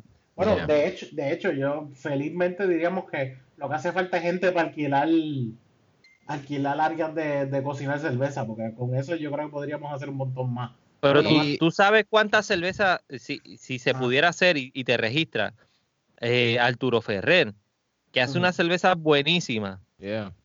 Eh, Quique también, to, todo el corillo este de los homebrewers, que hacen una cerveza buenísima y han hecho okay. cerveza con Surk, porque yo, el, el tiempo que Surk estuvo haciendo la... Yo, yo he probado cerveza Arturo y probamos una de, de Pique. ¡Wow! Está, Exacto. El Pique. Sí, está, Rubén le gustó mucho. Rubén, ¿cómo estuvo esa cerveza de Pique? Hemorroidica. Eso lo dije. Pero, eh, por, pre- por pero preparación H. Boca, sí. en boca. ¿Cómo estuvo en boca? eh, no, no, no, pero yo se lo dije que, que estaba muy demasiado presente el Pique. A mí me gustaría un hint y, y to- la mayoría coincidimos allí. Pero él, él, él, él, él dijo... Sabe. Él dijo, él dijo que sí había un momento en el proceso que, que se, se hubo, hubo algo que se le fue la mano, que él dijo sí, sí, eh, tengo que hacer otro batch, pero Porque la idea, la idea no fue, está mala, a mí. Creo que fue, parece. creo que fue que el Pique estaba arriba, el Pique, ¿verdad? Ajá, el, era algo así. El Pique estaba arriba y cuando él lo seguía moviendo, cuando él sacaba eh, cerveza, lo que estaba sacando era cerveza de abajo que no tenía Pique. O sea, la cerveza de la parte de abajo no tenía Pique porque el pump lo saca, ¿verdad? Entonces, se saca de abajo para arriba. Y no recircula. Y, y no, resur, no recirculaba y él no sentía el Pique. Y le, creo que le seguía echando Pique o le dejó ah, más tiempo el Pique porque no sabía. Y eso fue lo que pasó, que cuando después él sí siguió dando la cerveza, la parte de arriba era una pelota de Pique, tú sabes. Sí, no, te, te, él terminó repartiendo un pote de salsa. Un pote de salsa, básicamente. No, bueno, pues de hecho, sin chiste, tú podías coger esa cerveza si estuviese caliente, la podías coger la echas así encima de, un, de lo que te quieras comer con Pique, y eso estaba, pero, pero, o sea, la cosa es que tú dices... Va a ser molleja. Sí, pasacho, va a ser molleja, no tienes idea, no tienes idea, sí, o sea, sí. Como que era darte un buche de Pique, pero era, tenía ese sabor a cerveza, no se, o sea, no se le iba, pero demasiado sí, sí. picante pero... para el gusto de cualquier ser humano viviente. Pero yo yo no he probado otra cerveza de Arturo, pero yo confío en él porque Arturo es un duro haciendo artes gráficas. No Arturo. Me imagino haciendo arte, eh, cerveza. De todo, Arturo igual. Tiene... arte gráfica, eh, cerveza y café. Café también. Oh. Él café. Le mete al café, pero, pero heavy. Ah, pues de, de hecho, nosotros habíamos quedado con él, de, bueno, gracias a la pandemia, ¿no? Pero quedamos con él para ir un día y sentarnos con él a hablarle y todo lo demás. Sí. Yo hablé, yo grabé un episodio con él, del, él se llama la cervecería o, el, o la cervecería de él se llama El Foundry Project okay, y grabamos okay. allá en la casa de él y nos bajamos yo creo que todos los cakes que tenía allí en la, en la nevera. Yo creo que, creo que ese es el mismo miedo de nosotros de ir a visitar. No, él, él nos dijo, él nos dijo, no los voy a invitar ahora porque lo que tengo es un cake ahí nada más. Yo, yo tengo que traerlos cuando yo tengo un montón de cakes allí. Y nosotros como que, pero, pero un cake, un cake, un cake está bueno. Está bien. Y él, no, no, no, para, para, para, para, vamos a traerlo cuando vayan varios cakes. Tú sabes que era así como medio agitado. Sí. Eh, bueno, de verdad, saludos a Arturo, saludos a Arturo, de parte de nosotros. Mano, Arturo. Y el hermano también hace buenas cervezas, Ariel. Entonces esa gente hace una cerveza. O sea, hay par de, hay par de homebrewers que, que y, y yo creo que, que eso es lo que tú estás diciendo. Es como que ah, tenemos gente, pero hace falta alguien también que se encargue así de prestar, ¿cómo se llama eso? De la infraestructura. Infraestructura completamente, que tenga un sitio, que la gente vaya a dar su cerveza. Y créeme que si tú dices, yo voy a hacer, tú vas a hacer cerveza en mi sitio, tú me vas a pagar un por ciento de esa venta que tú hagas, pero tú, tú eres el que te encargas de hacerla y yo lo único que hago es prestarte el área y todo lo demás, vas a crear, vas a crear la industria, vas a crear la industria. Porque se hace falta... Se va a ganar impuestos, se va a sacar de todo. Lo más que, lo más que hace falta es un sitio para hacerlo, porque la cuestión de sacar los permisos y todo lo demás, y cada una de las cerveceras haciendo su aparte, que a veces se tardan, ¿cuántos? Año y medio en poder hacer algo. ¿Qué? Tú, do, dos y medio no, a tres. Dos, pues, por, las muchachas de Pura Vida en, en Cabo Rojo todavía están. Todavía ellas no se han movido. Ya, ellas bro. tienen todo el sistema montado ya. Yo lo vi, yo fui allá a la cervecería y está montado todo. Ya, bro, qué cojones, ellas iban y que para agosto, septiembre del año pasado y, y todavía. Pues, todavía y tienen todo. Yo, el episodio con Charles, Charles todavía no ha empezado.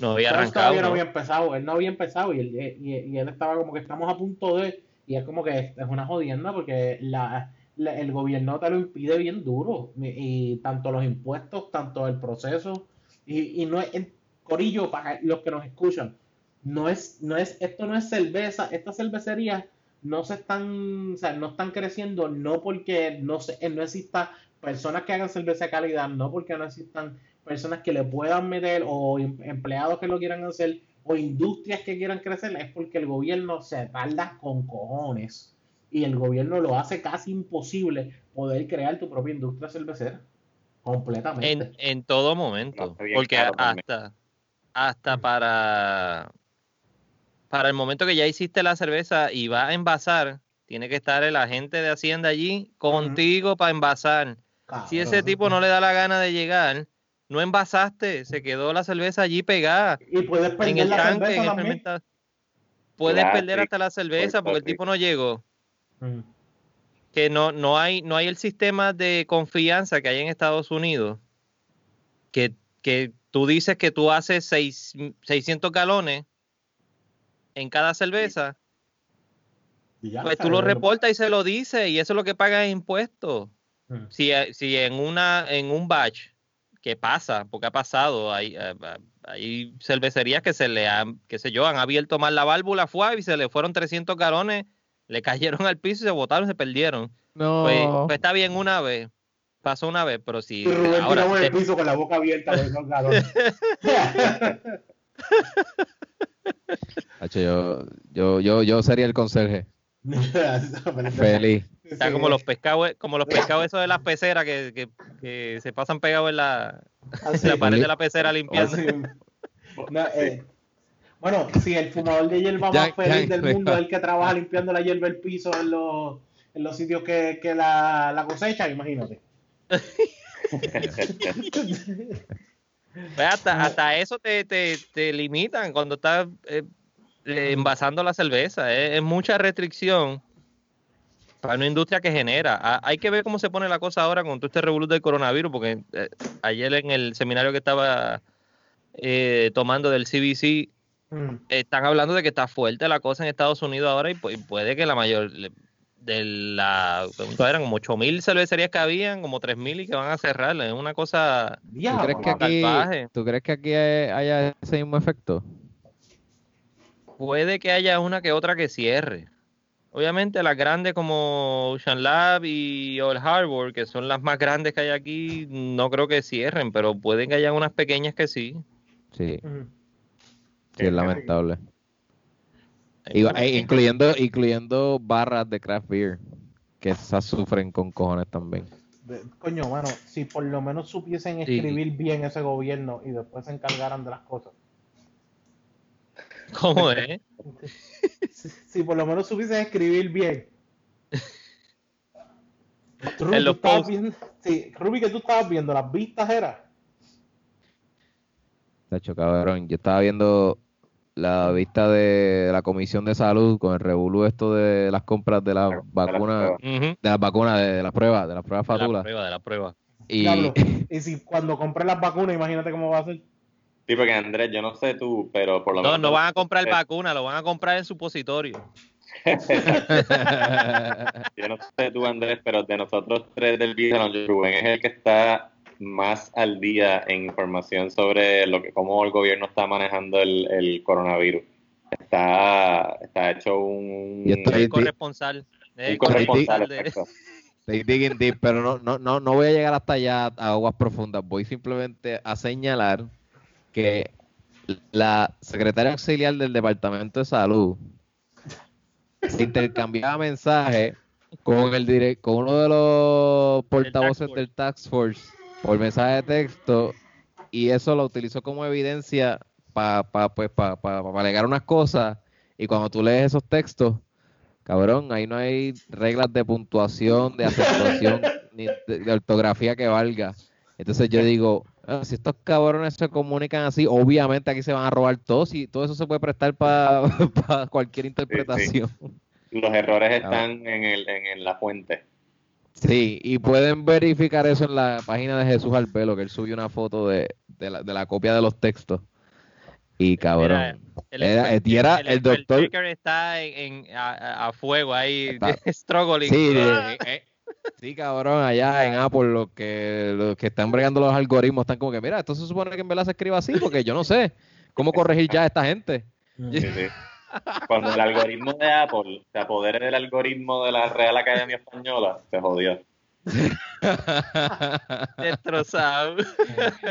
¿Te imaginas que crean un, un dispositivo de autodestrucción? Como que, mira, si esta persona comete demasiados errores, explotarle las manos. Esta persona no merece escribir. Pégale un tiro en la cabeza. Le sale bueno, ruedita al celular y se va. Tengo que ser honesto, ya yo estaría, tengo que ser honesto, ya yo estaría muerto. Es, es...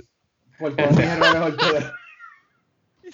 Ya yo estaría muerto hace rato si fuera como que, ah, esta persona si comete más de diez errores al día, el mátalo. Completamente, puede, puede morir. Mira, Onix, ¿tú cogiste clase con Ondina? Yo cogí clase con Ondina, sí. Ondina estaría así, mira. Era un... Era la maestra español. Era, maestra era, español. Un, era una grammar police. Ah, bueno, qué carajo, era maestra. Bueno, era maestra era, español. Sí, sí, sí, era... Bueno, yo era maestro y yo no era grammar police. Así es, así. Lo escribí, ya, lo busqué en clase bruto, eres bien malo escribiendo. Ya, yo también te voy a poner eso bien, no hay ningún problema. Yo tuve, yo tuve una maestra de español en high school que también, este, nosotros le decíamos, este, Norma, esa se llamaba Norma, le decíamos Norma la nazi, porque ah, era... Pues. Te cogía esos ensayos, mano, y te los crucificaba, y con un bolígrafo rojo, tú sabes, como sí, que con crucificado, crucificado. No solamente los errores ortográficos, sino como que ya veía que tú usabas una misma palabra muchas veces, te, te la circulaba con rojo y hacía como una red de todas las veces que, que usaste esa palabra así en una misma línea. Así como ella, y te decía, esto es una muletilla, tienes que, tienes que soltar esta muletilla. Diablo. Pues, que, pues quiero que sepas que... Si era malo para nuestros tiempos, ahora los próximos estudiantes que vienen, se supone que tú no uses ni rojo para corregir. ¿Por qué? Lo ofende. Lo ofende, se sienten ansiosos y, y, y están mal. No puedes como maestro utilizar rojo. Oye, espérate, o sea, que los ese es el propósito, que te ofenda, no sabes uh, escribir. Exacto. Espérate, espérate, porque nosotros no somos viejos ninguno aquí. Tú me estás diciendo no, no, no. que los estudiantes ahora toman en consideración su ansiedad. Sí, no, porque, bueno, ansiedad, o que el estudiante no se siente bien, o que el estudiante se va a sentir afectado, se va a ofender. Ah. Sí. Ay, no, no, no. Wow, ¿dónde sí. estaría si hubiese ido a una escuela así? Es porque la, la realidad es esta. ¿A ustedes alguna vez les repartieron los exámenes corregidos en orden de nota? Sí. Sí. Me, me, eh, me llamaron último par de veces. Sí, exacto. Eh, ah, de, de, todo el la, salón, de todo el salón. De todo el salón, exacto. Todo el salón eh, reparten las notas y pues obviamente los, los, los que se colgaron no, van a lo eso, último. Eso no, eso no se puede hacer tampoco. Me voy, bye. Eso no se puede hacer. A ver, en mi Maestra, caso... ¿Lo están entregando en orden de notas? Pues déjame ir al baño porque yo sé que yo soy el último, tranquila. Nos vemos ahorita. Nos vemos Déjeme, en déjemelo en el escritorio. Sí, sí. Si no me llaman en, en los local, primeros ponlo tres, en el local, me voy. Si no me llaman entre los primeros tres o cinco, yo creo que ya me, me, me voy. Ay, me duele la barriga. Cabrón, eh, mi, mi, mi maestro también puso en la pizarra, miren, este examen de verdad, yo voy a poner en la pizarra cuánta A, B, C, D, F hubo. Y cabrón, ponían la A tres. Y tú así como que, puñeta, yo no soy ninguno de esos tres. Ya, estos cabrones, deja esta y el otro, los otros dos patos, este, eh, diablo. Estamos hablando de los dos mil cinco cuando eso no era... No era ofensivo. y, y después con la C eran como quince. Y después y las D y las F eran dos o tres también. Y cabrón, cuando llamaban todas las C después, y todavía no te llamaron, es como que, puñeta, yo soy uno de los dos ya. que saco. No, la, la una D y una F. Si no, es como que tú lo ves y tú dices, yo no estudié mucho, pero si las C son por lo menos quince personas, yo puedo estar entre esas quince, ¿no? Hay probabilidad. Claro. Sí. Hay probabilidad. Sí, sí, déjame ser un poquito. Mi mamá, no creo gente inteligente, pero sí gente positiva. Yo soy una de esas C. Mira, Rubén, pero yo siento... optimista, soy optimista. Exactamente. Yo, eh, tú, tú juzgaste al, al secretario de salud por su mala ortografía, ¿verdad? Pero eso es porque pues es un es un funcionario público de bastante de rango bastante alto. No, no, perdóname. Rango bastante alto, no nada más. En este momento de pandemia, por Exacto. la Constitución, él tiene la capacidad... Él tiene la capacidad de gobernar completamente un país. Oh, voy a clarificar que no era el secretario de salud, fue la secretaria auxiliar. Y el doctor eh, Salgado, Salgado segundo, que es el, el Salgado. Ginecólogo. Juan Exacto. Salgado, el que tatúa. No, eh, segundo, se, segundo. Se, segun, segundo el Rodríguez. Segundo. No, pero está Juan Salgado y está Segundo Rodríguez. Pero ah, el, sí, el, sí, sí. el intercambio fue con Juan Salgado. Okay. Y... Y también el, el, el doctor, el médico, también es otro morón con ortografía patula. Y por lo menos se le entiende un poco, porque si escribiera en un papel no se le entiende nada. Ah, bueno. Sí, sí. ¿A, qué, ¿A qué doctor tú le entiendes algo? A nadie. Sí. Exactamente. Deber, de hecho, deberían obligar a los doctores a enviar un texto junto con la receta. ¿Verdad? Sí. Yo, tra- yo trabajé casi... doce, trece años en, en seguros médicos. Mm. Y esa era una de las peleas. Una de las peleas, no pero es que aquí no se sabe qué es lo que el tipo está pidiendo. O sea, ¿cómo tú quieres que yo te apruebe algo si yo no sé que tú me estás pidiendo un C I P A para una cama ortopédica o, o me estás pidiendo unos zapatos ortopédicos? Yo no sé qué es lo que tú me estás pidiendo. Esto es tinta regada en un papel. Esto, esto, esto no es más nada.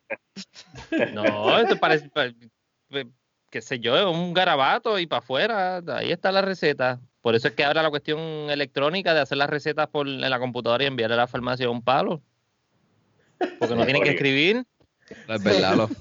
Sí, lo, lo, lo, los farmacéuticos están ahí, qué bueno, me lo envío por online.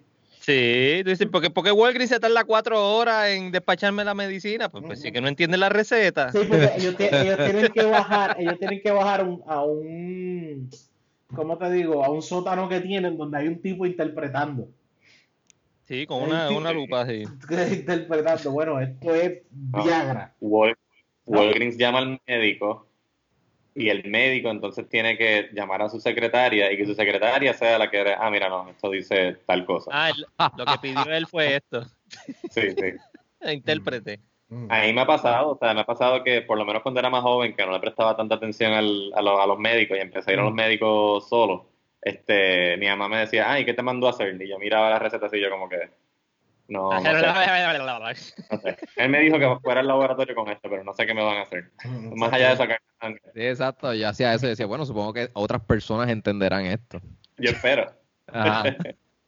Pero muy fácilmente te pueden pedir como que, ah, no, ok, el doctor pidió entonces que te quitaran, cogiéramos una muestra de pelo, te, este, metiéramos los dedos en los ojos y te diéramos un puño en la barriga, ¿de acuerdo? Y tú, ok, pues, presumo que sí. Eso lo cubre el plan. El puño, ¿no? El... ok, médico. Pues, ah, pues para que vean, hasta, hasta en textos también... Son unos morones. Lo que pasa es que tal vez el médico te pregunta, ¿a qué farmacia, a qué farmacia usted va a ir? Ah, yo voy a la de la, la de la calle Ruiz Belvi, allí cerquita. Ok, pues déjame apuntarle esto, te pregunta, y lo que dice la receta es mámate un bicho, porque no soporta al farmacéutico. Farmacéutico. Es, es, ah. es una tiradera al farmacéutico. Es como, y para que lo llame, y entonces diga, ¿cuál es la receta que tiene? Ah, lo que tiene es Proventín. Hágate en tu madre. Pero tenía que mandarte para el carajo de alguna manera, y como yo sé que esa doña iba a tu farmacia, pues mámate un bicho. Eso te va a llegar. Yo sé que te va a llegar.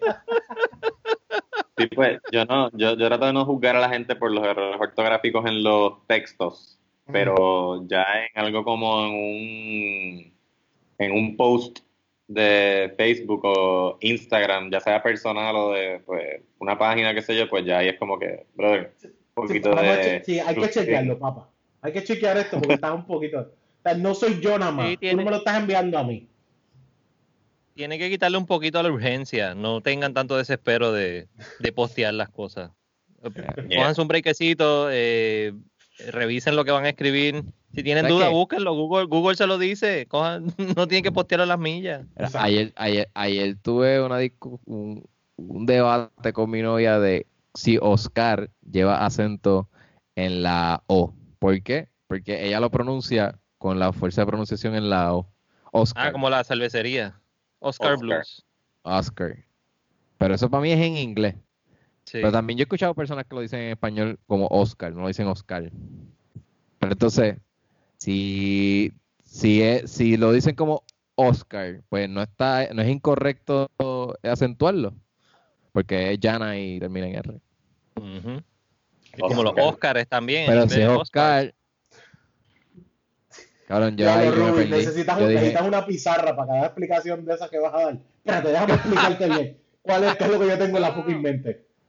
No, pero para, para mí no lleva acento porque oh. es Oscar. Es Oscar. Oscar, y termina Oscar con R y para mí es aguda, pero pero si se dice, si lo, si lo dicen como Oscar, pues, pues ahí es llana y tampoco lleva acento. No sé, llana llevaría acento porque termina en R. Okay. ok, ok. Mira, pero es un nombre propio, tú lo, tú lo escribes como quieras. Es verdad, esa, eso es lo que yo estaba pensando, que, la, que los nombres son excepciones. Es igual que los apellidos, con el Cruz, que si Cruz lleva acento, que si López lleva acento... Si ese López no lleva acento, pues no lleva acento, no puede ponerle el acento. Bueno, de, sí, de claro. hecho, mi nombre se supone, mi nombre se supone que lleva acento. Exacto, sí.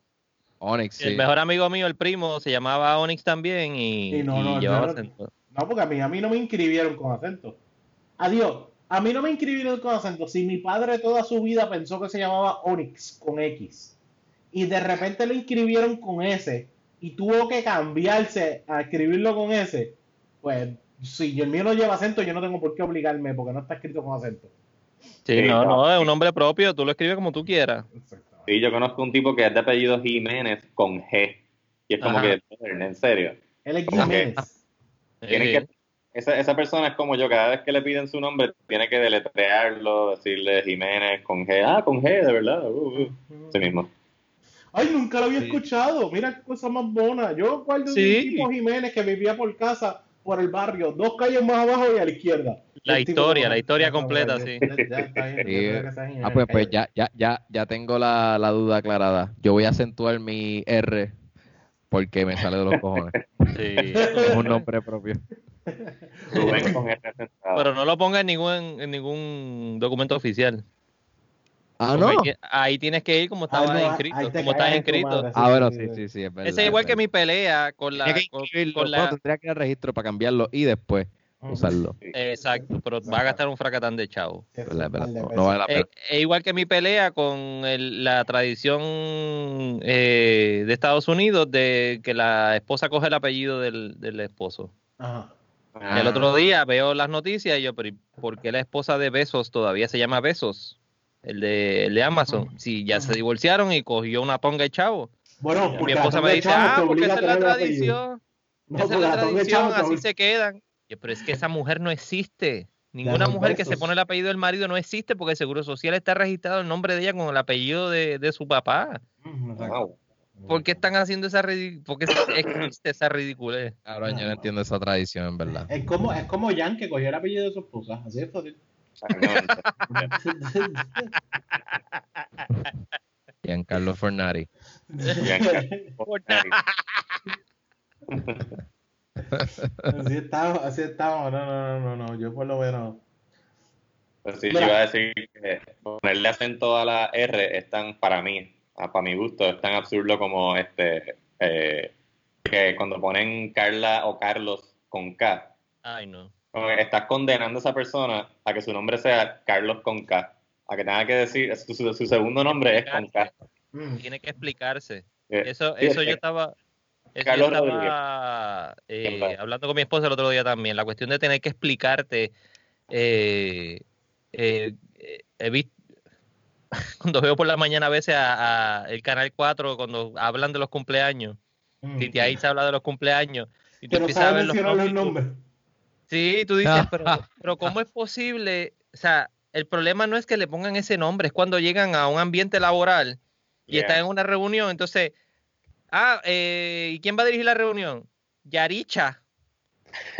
Dios mío, pero ¿y qué es ese nombre? O sea, no piensan en sus hijos con, en el futuro, de cuando van a reunirse con una María, una Valeria, un José.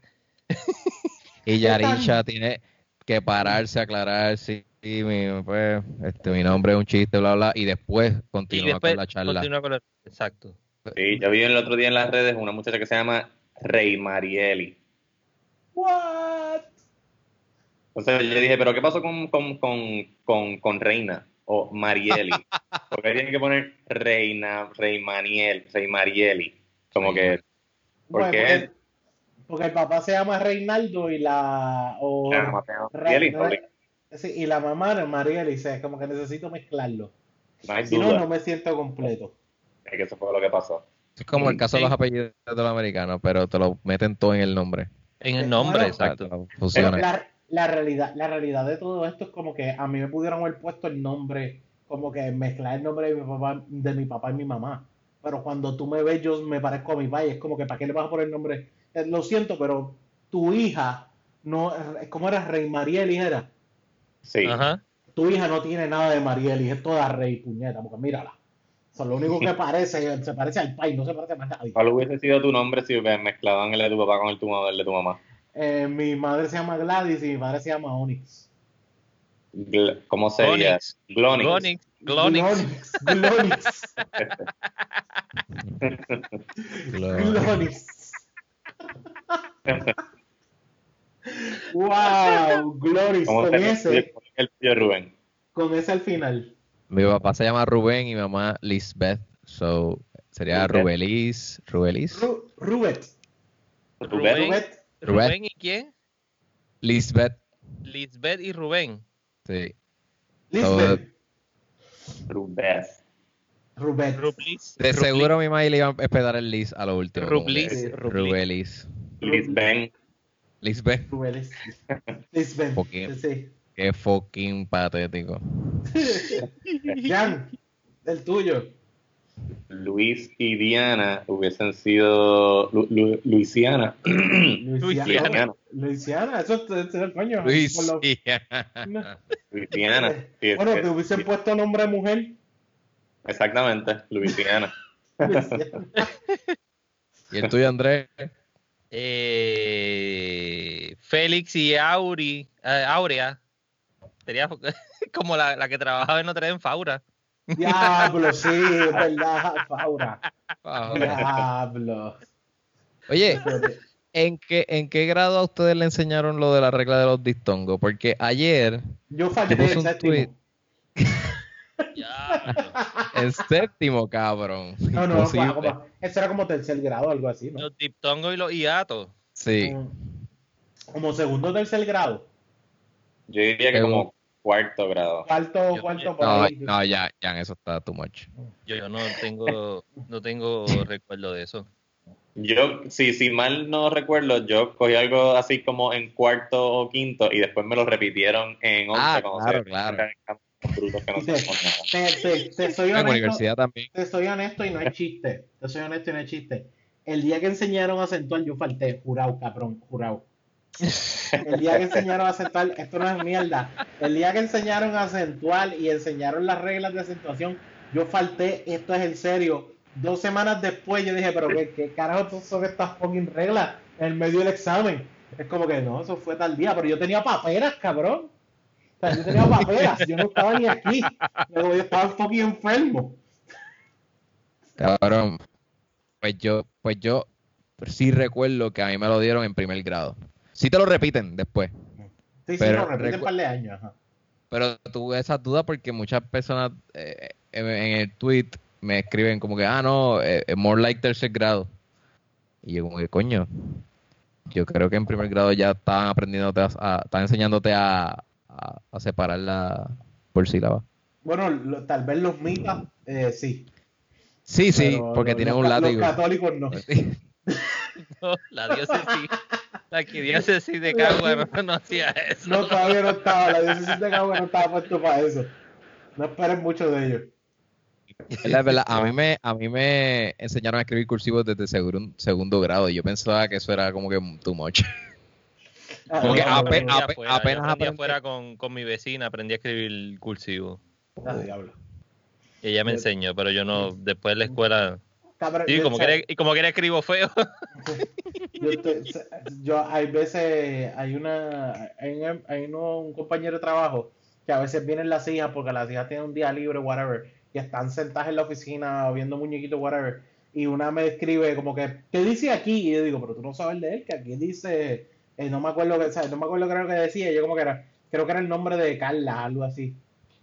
Y, y yo digo, aquí dice Carla. Y ella me dice, es que yo no sé leer el cursivo. Y yo como que, adiós, ¿verdad? Esto es, ¿verdad? Esto es diferente. Esto no es, son las letras normales. Yo como que, esta nena es bruta. ¿En qué grado tú estás, nena? Que tú no sabes leer. ¿Cómo tú llegaste a este, este grado donde tú estás? Ah, esto es cursivo. Okay, hoy por hoy que... yo escribo en una mezcla bien rara de cursivo y... Ah, yo también. Y, a ver, sí, sí. sí molde porque... Ese sí, es sí. el viaje. No, ninguno de ustedes tuvieron el viaje de... de... de escribir de diferentes formas, o escribir bien chiquito, o escribir bien grande, o escribir todas en mayúsculas, escribir por, todo en, en separado. Mm, sí. sí, hay gente que sí. Hay, hay principios de año que yo decía, este año voy a escribir todas en mayúsculas, y ya en marzo, ya lo que era en septiembre es como que, fuck it, voy a escribir lo más rápido posible, cágate en tu madre como salga. Yo cuando me hacía los repasos para la para cuando estaba estudiando leyes, me esforzaba a hacerlos en letra de molde para así asegurarme de que iba a entender todo después cuando lo cuando lo releyera. Mientras dibujaba los pipis al lado. Me, me dejaba la mano, chacho, muerta. Claro, yo tenía los pipis al lado también, ¿verdad? Exacto, sí. Y, y se masturba, que esa es sí. otra cosa que hace ya mucho. Pipis y huevo. Mira, yo tenía una amiga que se que tenía el, la, el font más único de todos. Como que... Era gigante, bien redondo, era como, como un estilo bien cabrón, que todo el mundo sabía cuál era, cuál era el de ella. So, hablando de las cosas que, de, de los proyectos cuando los repartían, si tú veías ese de esto totajeado y podías verlo por atrás la letra de ella, tú decías, ah, mira, se colgó esta fulana. Qué bueno, qué bueno, esos tachones son para pa esta bruta, no es para mí. Se colgó la sofona. Ay, qué bueno. Yo, yo encontré unas libretas de la universidad el otro día que estaba limpiando. Eh, mm. O sea... Mi fa, eh, mami y papi son de Aguas Buenas y ta, en la casa de mi abuelo, después que él murió, lo, lo empezamos a usar de almacén y ya guardamos un montón de cosas y encontré libretas de, de la universidad mía que estaban guardadas allá y empiezo a revisarlas todas y yo, diablo, esta fue, la, esta fue la, la época que a mí me dio con escribir todo en mayúscula. Uh, Todas las letras en mayúscula. Ah, eso te, te barata las manos, brother. Y eres estúpido porque te tarda un montón en escribir. Yo no sé que, yo no sé cómo yo escribía tan rápido tantas notas. Cabrón, eso de y así va arrancando páginas y botando. Y en escuela era la chiquitita, cuando uno le daba con escribir bien chiquitito. Mm. Eso, eso, yo, eso yo lo hice. Y llegó un punto en el que se estaba ya borrando las letras, porque eran tan chiquitas que se borraba la información. Puñeta, yo no, no, no puedo hacer esto porque es que... No sé. Mi mamá y me decía... Lápiz, y el lápiz bien chiquitito, escribe... así, un tuquito. Claro, mi mamá me decía, super mira, incómodo. Yo no entiendo esto, ponte a escribir grande, deja de estar ahí haciendo estupideces. En, en verdad yo lo hice porque un pana mío lo estaba haciendo, era por, por, por, por sí, Monkey, copiado, monkey copiado. See, Monkey Do. Y ella me está es imitando. Este pana es bastante cool, yo quiero imitar eso. Exacto. Cool como es. Ajá, tú estás bien cabrón lo que está pasando aquí. Oye, Jan, tú estabas, estabas hablando de que te pusiste a intentar algo de cocinar. Sí, porque este, yo, o sea, yo cocino regularmente. No, no es que me guste, pero pues prefiero comer. Digo, en esta época pues estoy cocinando por no salir, pero pues. Espérate, espérate, espérate, espérate. Tú te acabas de comentarle lo que tú acabas de decir. Prefieres comer cosas que cocinaste tú que lo que cocina tu esposa. Dilo, dilo, eso es lo que quieres decir. Dilo, dilo en voz eh. alta, que se escuche. No, lo que pasa es que si no, si no cocino yo, o sea, no, no, no hay comida. Ah, ok. ¡Oh! Ah, ¡wow! ¿Estás queriendo decir que tú... ¡Wow! No, ya, no, eso es peor, recuerda ya, eso, no. recuerda eso. Aquí las labores, las labores domésticas están estrictamente divididas. Uh-huh. Yeah, right. Sí, exacto. Ah, bueno, pero, pero son reglas impuestas entonces, Onix, so, indirectamente. Ah, sí, sí. ¿Son impuestas o acordadas? O sea, impu- impuesta. No, no, no soy impuesta, créeme, créeme. Impuesta, soy impuesta. Sí, sí, cuando, cuando, cuando tú dices, cuando te preguntan quién vive en esa residencia, tú vas para allí y tú dices el nombre de la esposa, tú no dices el nombre de él. Pues, este, no, no. A circunstancias normales, yo... Van a hacer unos tactos en el air fryer súper ricos, así que... Uh, no. Sí, buen punto. No son de horno. No. ¿Ah? ¿Son de horno? Ah, son de horno. De horno. Sí. De Kiro. Ah. Ir. Coño, diablo, espérate, de, déjame quedarme callado porque después no cojo taquitos cuando voy. Piénsalo, Onix. Taquito. Oh, taquito. No te, no te pases como un Néstor Duprey. Yeah, ya. Te cancelen. Hay cosas que, hay cosas ah. que yo cocino y hay cosas que yo ni intento cocinar porque sé que no me gusta cómo me quedan y pues las consigo afuera. Okay. Pero, pues... en cuarentena, por no salir así por gusto, pues dije, no, pues yo este tengo antojo de esto, yo, me, yo lo voy a cocinar y lo voy a hacer con esmero para que no lo caiga como otras veces y me quede como me gusta, como lo consigo por ahí por cafeterías y cosas así. Y eso es la avena. A mí, oh. no, me gusta, a mí no me gusta cómo me queda a mí la avena. No sé por qué. Wow. Por no me queda como, qué sé yo, como, como en el mesón o como... En Manolí. Las cafeterías, las cafeterías la, por ahí. Las cafeterías quedan bien. Sí, sí, o sea, ya. Yeah. Sí, la harina de maíz, la maicena y, y... ¿Cuál es la otra? Harina de maíz, maicena, avena. Farina, farina, la farina. farina, la farina, la farina. Sí, pero mi favorita, mi favorita es la harina de maíz, pero por cuestiones de, de que es más healthy, pues la avena. Sí, yo creo que es el sudor. Lo... El sudor mañanero al cocinar, ¿no? De la doña que te lo está haciendo allí en la cafetería. Sí, sí, porque no queda, no queda igual, no quedan Yo igual. Creo que es el sudor o el, o, o el, el odio de la persona que la está haciendo a las cinco de la mañana.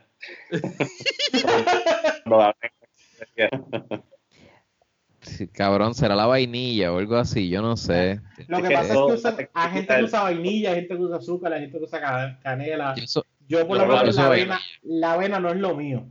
Yo lo que le meto cabrón, lo que le meto cabrón, y te soy honesto, a mí me gusta como me queda a mí harina de maíz. Okay. Entonces, a la harina de maíz para mí, a mí me queda a fuego. ¿Qué, qué te, te queda explotada, Jan? Me queda, me queda muy dura para mi gusto, como que no me gusta la consistencia. ¿La, la harina de maíz? No, la avena. la avena. La avena. Pues estás ah. dejándola calentar mucho, estás dejándola, este... Sí, exacto, sobre, la sobrecueces. La, la, es, ajá, la estás dejando demasiado tiempo en, en el, el, en el pan. Sácale, sácale un poquito y, y cocina un poquito más lenta, diría, más, a fuego más bajito, diría yo. Sí, sí, sí, y sí, tiene sí. que menearla también, tiene que batirla. También. Exacto. Pero cuánto, igual que la harina de maíz, aunque a mí me gusta la harina de maíz con grumo, que ah, se ponga como, como a pelota. Yo la, yo la tengo bien, la mía queda bien cremosa porque yo la cocino y me quedo ahí full, junto con... Batiendo, me, igual que la farina, la farina hay que batirla. Como un demente, sí.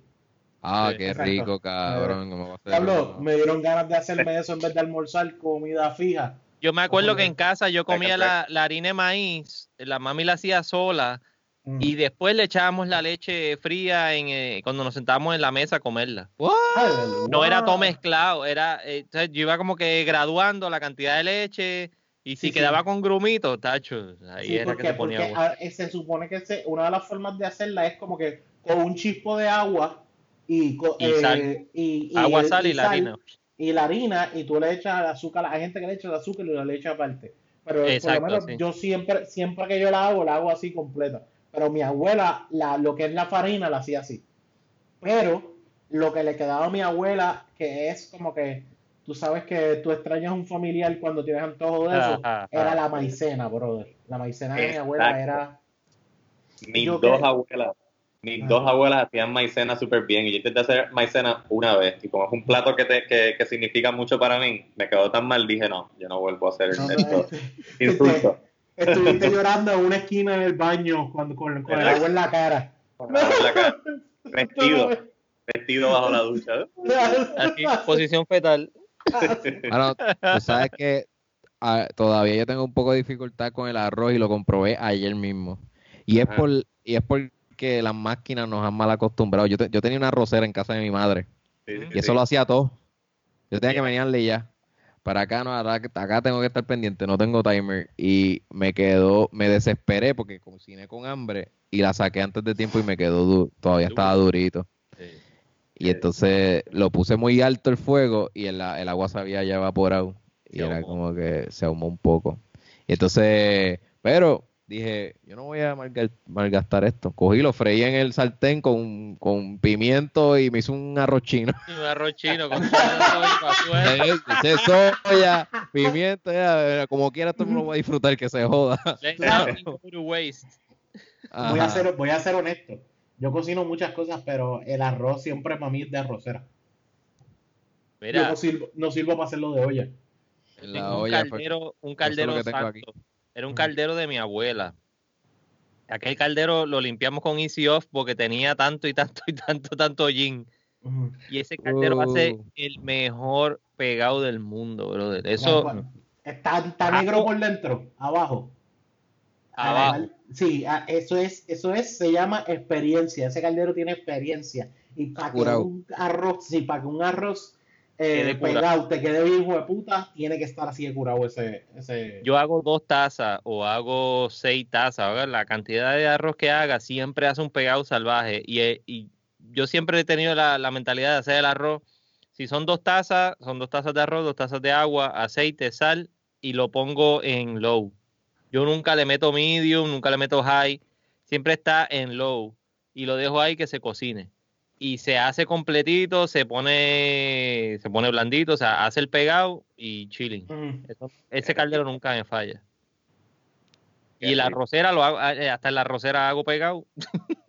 Me están dando ganas de hacer arroz con pollo. Uy, mi, eh, mi nena come le encanta arroz amarillo. Arroz con sazón y, sí. y ya. Y le encanta. Y en la arrocera lo hice el otro día y me quedó. So, pues le iba a preguntar a ustedes que si hay, hay algún plato que ustedes coman exclusivamente afuera que hayan intentado hacer durante la cuarentena. Mm. Ese, el que acabo de mencionar. El arroz. Y el arroz. Lo intenté y se jodió todo. Yo pensé que me iba a no, no se jodió todo porque salió un arrochito. Salió, salió algo, salió algo, salió algo.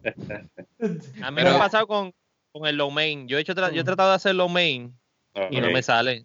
No me sale. No, no, no. no, no. Yo traté de hacer traté de hacerlo solo otra vez y no, no bregó. Ahora, lo que sí es que estoy para intentarlo es. Yo soy. El bien... lo... eh, eh. Ajá. Mi go-to, mi go-to de comida siempre es. cuando voy a un restaurante es parmesano, chicken parmesan. Pollo mm. la parmesana, para mí. Y estoy en estos días que tengo un fucking gran mega antojo de pollo a la parmesana. Oh. Pues te tengo, te tengo una opción. Mm. Compra la, las pechugas empanadas de la guadillana. Uh-huh. Oh, tengo, la, tengo. La, las metes al horno, la okay. hace, o sea, no le meta full trote la, la al horno, o sea, déjala pues ese, que se cocine. Ese es mi error, sí. sí la no, no le metas full trote. ¿Cuántos grados? Mm. Eso tiene que ser tres y medio. Tres y medio y después que hace el preheat, la mete y, y la deja que se cocine. Y la chequea. Yo, o sea, yo tengo un... El otro día, de hecho, yo nunca había comprado guadillana y compré la última compra. Y chequeé las instrucciones y tiene... La temperatura que tiene que llegar es como ciento veintiocho, ciento treinta grados. Uh-huh. Cuando ya te dice que está cocinada. Yo tenía un termómetro de eso porque nunca lo había usado. Y yo el otro día me comí de las de, de las de bistec, las empanadas de bistec. Mm, qué rico. Y quedaron de show, brother. Tú, ah, Loco, show de show. Usaste un termómetro para la pechuga. Sí. No, para mí. Cabrón, yo nunca he... Me chequeo yo la temperatura. Qué huevo.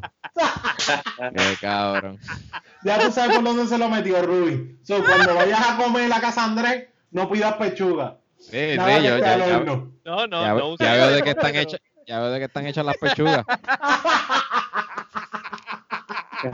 Gracias, Andrés. Sí, un termómetro de eso de, de, de, de carne. Cocinar, sí, sí, sí. De eso que se... Yo, lo que, que haces tú, es que tú lo que apuñalas es la carne. Puñalo, puñalo. Sí, sí, sí. Yo sé, pero que no, yo nunca he usado ese, ese instrumento. No, no, no, no es tan fácil. Yo, no, sí. yo lo, no sé por qué lo tenía. Lo compré en Marshall un día. Parece que de, de esta oh, Marshall le compré porquería. Obvio que en Marshall. Ajá. Sí, y lo tenía. Pero, no, yo lo veo, yo digo, ve, ese color se ve bien, vamos a servirlo. Es por dentro, no está rosita, ok. No está rosita, sí, sí, sí, se ve bastante, este pedazo se ve bastante blanco. No tengo que mirar el otro, porque yo me imagino que el otro está igual. El otro está igual.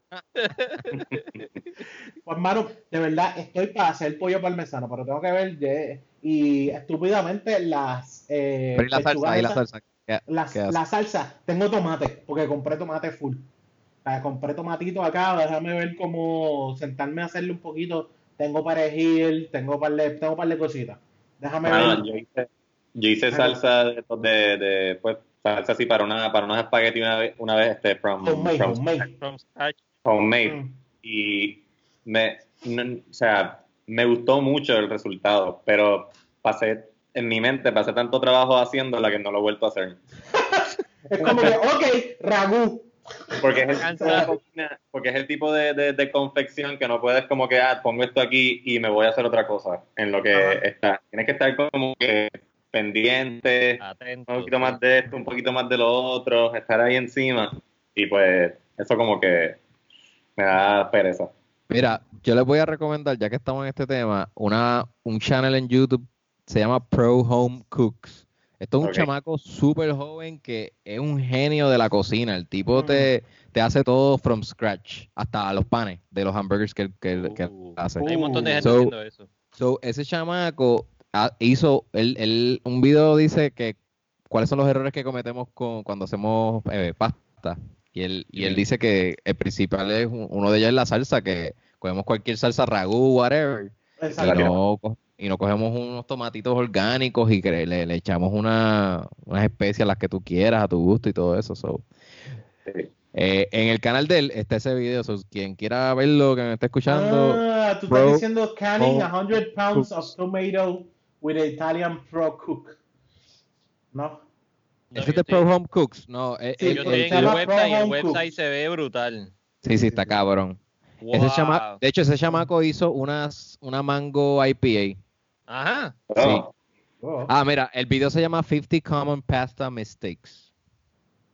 fifteen, fifteen, fifteen. Ah, mira, tiene un video ahí de un grilled cheese que hizo en el air fryer.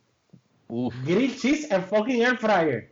Sí. Ah, tiene también videos de qué cosas son las mejores para hacer en el air fryer. Muchísimas gracias, gente, por habernos escuchado en este episodio. Gracias por estar con nosotros. Cabrón, y él hizo, él hizo otro que se llama The Most Expensive Sandwich I Have Ever Made. Y es de una carne de, de, de una vaca japonesa por allá, que te voy a decir cómo se llama la ah, carne. Kobe beef. No es Kobe. No es Kobe beef. No. Bueno, Kobe beef son, son, son vacas que le dan cerveza y las masajean, so... Era, ajá, tienen un special treatment. Ya, eh, Wagyu, Wagyu beef, Wagyu beef, A cinco Japanese Wagyu beef. Un pedacito de esa carne, ponle como que del tamaño de tu mano. dieciséis onzas. Cuesta, puede, puede costar como cien pesos, cabrón. Ciento y pico. Un pedacito del tamaño de tu mano.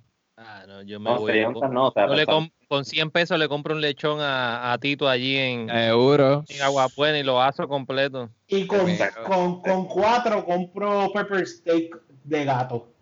Sí, sí. Bueno. Pero eh, al final del video él dice que le encantó, pero que por el precio, en verdad, hacer un sándwich específicamente, es que él hizo un sándwich. No, no, no, no es costo efectivo. Pero de hecho, como que guardó unos cantititos para dárselos a los amigos porque, ¿sabes? Era tan valioso el sándwich que él no podía, él no se lo iba a comer completo. Él tenía que racionarlo y, y racionarlo para que, y para que la gente opinara. Pero, que, pero, cabrón, pero algo tan caro así, si me lo dieran, yo como que me, me desilusionaría. Como que ya lo estoy tan caro, como que jamás y nunca vas a ver lo que yo pienso que sabe en mi mente. Eso es verdad, eso fue lo que yo pensé. Yo pero, pensé como, ah, este cabrón va a cocinar algo que después lo vas a tripear. Sí, si, si tiene el struggle de los chavos, no, no lo vas a apreciar, es lo que yo entiendo. Sí, ah, si no te importan los chavos, eso es como la gente que come caviar. Ay, que caviar, doscientos pesos, un chipito de caviar. Pero si no le importan los chavos, pues, pues se lo van a comer feliz y siguen para adelante. Exacto, ah. cuando, hay, se llama, cuando hay algo que se llama caviar puertorriqueño, que es morcilla molida. Exactamente. Ah, pues, sí. yo, yo no como morcilla, so... Ah. Ah, está yo, bien, no le... yo, yo, no, yo no como pasteles, está bien, está bien. Ah, pues. No, y no yo los como con ketchup y al que no le guste, pues. Mm. Que te que te, un... que, que te envíe un, una carta sí. de, por correo para tú que me escriba el culo con ella. Que eh... me escriba. Bueno, pero nada, llevamos dos horas. Estamos, o sea, de. Ya, ya, ya, esta Hola, conversación ha, ha sido tan Robo. buena que nos hemos quedado ahí. y, y ahora yo vengo a mirar el reloj y yo dije, ahorita lo vi a los cuarenta minutos y ahora lo vi a dos horas, llevamos dos horas. Tengo, ya, ya, ya tengo mi recomendación ready. ¿Qué recomendación yeah. tienes? Hay una miniserie en Netflix que se llama Unorthodox. Ok. Que se la recomiendo. Son cuatro capítulos de una hora... cada uno más o menos. Uh-huh. Está súper buena, sobre una muchacha que se cría en una comunidad de judíos hasídicos en Brooklyn. Uh-huh. Y toda la represión que ella sufrió allá adentro, pues porque ella se esforzaba por, por fit in en esa comunidad, pero chocaba mucho a la misma vez y pues termina escapando por ciertas situaciones. Oh, está bien buena. Terminé de verla y con la excepción de, ¿verdad?, toda la represión que sufre esta muchacha, en verdad, ah. me gustan mucho los judíos hasídicos. Quiero convertirme en religión. Tú sabes que yo te vas a convertir con los sombreros grandes y todo. Hablar yiddish, este, sí, quiero cambiarme el nombre. Todo lo que quieres usar es un kipa. Sí. I got you, bitch. I got you. I got you. Yo sigo un muchacho en YouTube ¿Y que, ¿Y qué pasa? que el, el muchacho repara computadora Apple en, en, en Nueva York y cada vez él a, a, a cada rato se pasa haciendo videos de la casa al trabajo y del trabajo a la casa y pasa por esa sección de Brooklyn de los Hasidic Jews y tú lo ves y o sea, él es literalmente una calle lo que los divide sí. de la población uh-huh. normal a esa a, a ellos, los Hasidic Jews. Uh-huh. Y tú los ves con los con los con todos los trench coats y los sombreros bien grandotes, eso. Sí, hacia arriba. El otro día pasó por el Brooklyn Bleach y había un nene con el sombrero bien grandote. Yo, pero ¿qué? Que parecía como parecía como si estuviese jugando Roblox o, o, o ¿cómo es que se llama? Minecraft. Era así ah. como que bien grande la cabeza del nene, y era eso, que tenía el sombrero ese. Wow. Y hay un montón de esa gente. Mi esposa está viendo una serie Shitzel, Shitzel, algo así se llama, la está viendo en, en, en Netflix. Sí. Y es de judíos también, pero no es no es Hasidics. No son Hasidics. ¿Cómo se llama allá? Unorthodox. Unorthodox. Unorthodox. Tú dices, ¿tú qué, Andrés? Los personajes están bien cool. Este, o sea, los personajes están bien desarrollados y las actuaciones están buenas también. Okay. Nice. Pero hay que verlo. Andrés, te ibas a decir yo. Eh, lo que yo he estado viendo últimamente en, de las montón de cosas que veo en YouTube eh, es a Adam Savage. ¿Se acuerdan de Adam Savage? Ajá. Eh, Mythbusters. El sí. rubio. El rubio. Sí. Él tiene un canal que se llama Tested, como probado. Okay. Y él hace un montón de lives en el, en el taller de él que le llama el Cave. Y ahora mismo está construyendo un Ecto One Scale Size. Es casi como tres pies de grande el Ecto One. Wow. Mm. Y él se pasa haciendo cosas, construyendo cosas en el, en el taller de él ahí, y es bien chévere. Tested se llama la, el canal de él de, de YouTube. YouTube. Okay. Sí, okay, okay. sí es, bien, es bien chévere, bien chévere. El otro día tuvo un accidente salvaje y, y se, por poco pierde un dedo y todo. Anda para el carajo. Ahora sí lo quiero ver. Y tú ves el tipo chilling, moviendo la mano y todo el revolú. Y, y me da frío cada vez que lo veo. Lo Pero es bien ese. chévere, Tested. Ok, hay que, hay que, no, ver, hay que verlo. Tested, es que a mí por lo menos Mythbusters me encantó. Yo fui uno de los que me perdí mucho con Mythbusters y estaba pegado, pegado, pegado. Sí, sí. Pues él siguió el canal con él eh, haciendo y construye un montón de cosas. Construye construye bien chévere. Y se pasa metido en el taller. Ha hecho, él ha hecho eh, suits espaciales. Estaba analizando el, el carrito lunar. Uh-huh.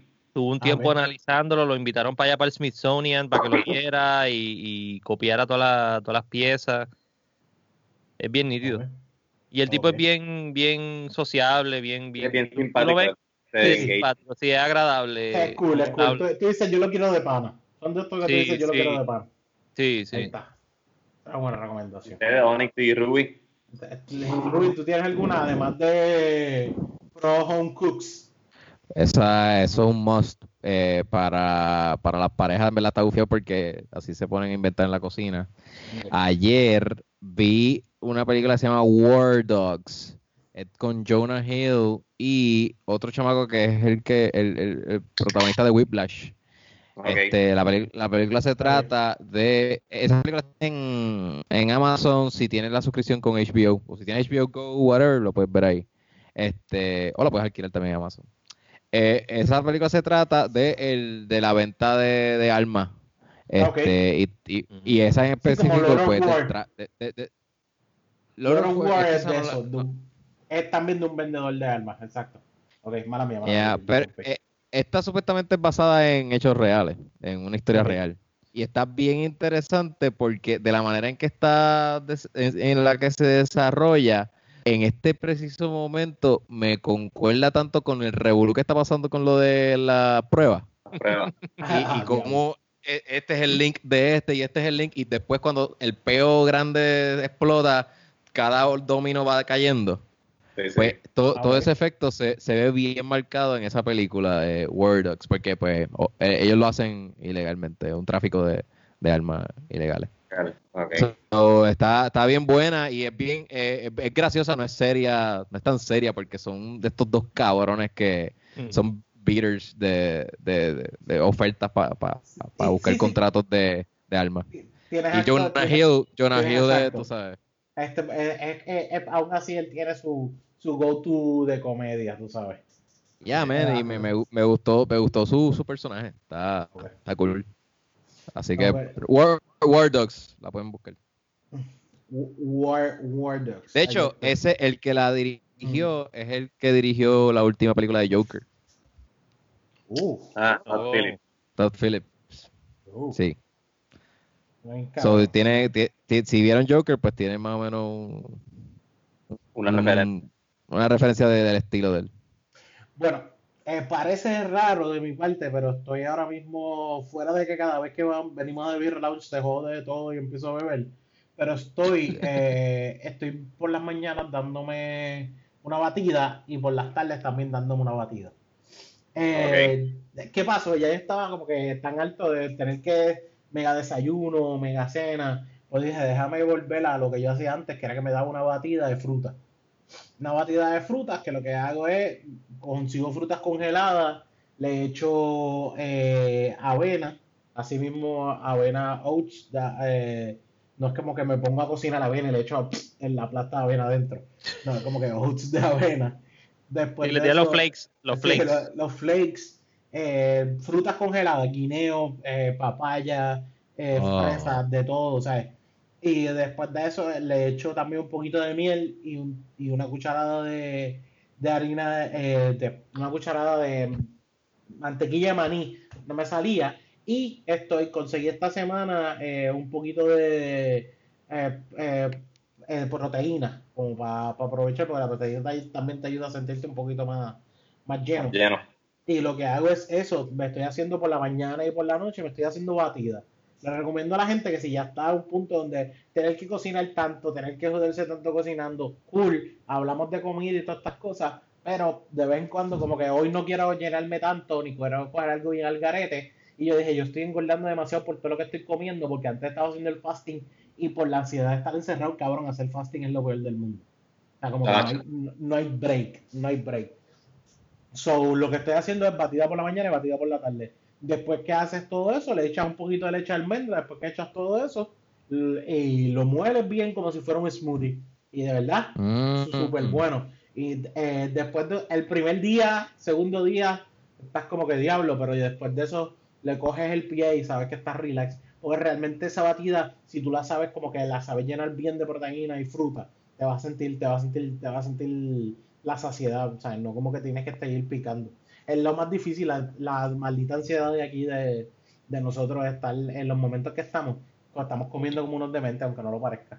Y pues, a diferencia de, de mucha gente, mientras, mientras más yo estoy con la ansiedad, yo sigo picando, pico más con culo sucio, así que ese es mi, ese es mi problema más grande. O oh, con hemorroides. Con hemorroides. También.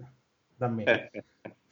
Eh, pero, y pero, agua, beba mucha agua, ay, mucha agua. Buen, buen punto. Entonces, de hecho, yo a, ahora mismo yo ando con mi botellita, la bajé eh, para que no se me cayera, eh. pero yo estoy manteniendo esta botellita llena todo el tiempo mientras estoy trabajando, porque si no... Y hidrata. Sí, aquí también. Hace... Say, drink beer, save water. No, yo siempre, yo siempre estoy bebiendo en este flask, esto es, de, esto es plástico. Sí, sí, sí. Pero siempre estoy bebiendo, este es mi vaso, el único vaso que yo tengo en la casa, además de los de cerveza, pero siempre estoy bebiendo agua todo el tiempo, agua y café es lo que yo estoy bebiendo. Ah, mano, sabes que yo a lo mejor no estoy... Café que... negro, sin leche, yo no bebo leche ni ni, ni, ni, ni azúcar. Yo estaba hablando con un pana mío, yo le pregunté, oye, ¿tú estás bebiendo más en cuarentena o estás bebiendo más o menos lo mismo? Y él me dice, yo creo que más o menos lo mismo. Y yo le dije, ah, ok, te pregunto, porque yo siento que estoy este, bebiendo más, pero si, si lo cuento, si yo te pongo a contar como que cuántas cervezas y eso, en verdad, mm. es más o menos lo mismo, lo que pasa es que lo hago como más frecuente. Mm. A ver, está, está, más spread, está más spread en la semana. Está, y está más consciente. Sí, sí, exacto. Porque la cantidad que te dabas un viernes, te la estás dando en toda la semana. Entre viernes, viernes y sábado, un sábado y un domingo. Mil cervezas, bueno, bueno, no mil, pero qué sé yo, vamos a decir veinte. Y este, eh, ahora están spread en la semana. Exacto. Okay. Pero eso es a, a estas alturas de la cuarentena. Al principio yo este, este, este, me la estaba bebiendo casi toda un día. Como que estaba bebiendo mucho más en un día. No estaba racionándolo bien. Ah, no, pero te iba con esto es que lo que sí estoy tomando más definitivamente es café. Sí. Porque como no, oh. no tengo que comprarlo, no estoy afuera. Es como que, ¿sabes qué? Te quiero un café y me lo claro. hago. Y bueno, y estoy tres veces así en la mañana haciendo café. Yo me doy el de las seis de la mañana, el de las diez y el de las tres. Mira, me, me doy tres. Yo hago diez tazas por la mañana o por la noche y la, la sigo por ahí para abajo. Todo el día. Sí, sí, o, o mi esposa coge, yo cojo, después yo hago diez tazas más, porque como vemos los dos negros, no hay, sí, sí. No hay más nada que hacer. Yo también, yo me lo doy negro, sin leche y sin azúcar. Sí, sí, sí. Y no. Agua. Bueno, pues corillo, de verdad, muchísimas gracias. Andrés, coño, Andrés, bueno, qué, bu- qué buena... Co- Exacto. Lo hicimos. De, yes. En fin, qué buena conversación. Finally. Qué buena conversación, qué buen rato, sobre todo... Es que es bueno saber que existe gente metida a la cerveza como nosotros lo estamos. Igual me imagino que lo sientes de acá. Sabes que siempre de ti se puede aprender un poco, como nos, como nosotros nos, nos gusta llegar a un sitio y sentarnos a hablar de beer y aprender más. Así estamos, de verdad. O de lo que sea. De lo que sea. De todo. Exacto, exacto, exactamente. ¿Dónde te consiguen, Andrés? ¿Qué pueden hacer para buscar Talking Craft Beer? Talking Craft Beer está en eh, Facebook e Instagram como at Talking Craft Beer. En Twitter está at Talking Craft B, sin la R al final porque no ocupo la R. Okay. Eh, en YouTube todavía, si quieren ir a YouTube, por favor vayan. Está el último video que saqué de las siete cervezas artesanales locales en formato de lata. Suscríbanse en YouTube. Estoy subiendo el canal de nuevo porque tuve que cerrarlo porque cerré eh, G Suite. So estoy subiendo el canal de nuevo. Así que váyanse allá, suscríbanse, denle la campana. Si les gusta, denle el dedo para arriba. Si no, denle el dedo para abajo. No tengo problema con que no les guste. Lo importante es que lo vean. Eh, eh, eh, talking craft beer punto com te lleva directo a todos los episodios de, del podcast de Talking Craft Beer, donde está toda la información y todas las entrevistas que he hecho a los protagonistas del movimiento cervecero artesanal en Puerto Rico. Bueno, muchas gracias, Andrés. De verdad que siempre es un placer hablar contigo y estoy seguro que esta no va a ser la última vez que pases por, por, por The Birra Lounge.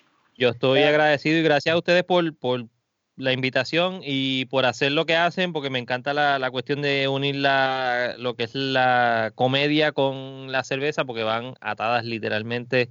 Yes. Las dos, eh, yes. Es un placer estar aquí con ustedes y que estén haciendo todo esto.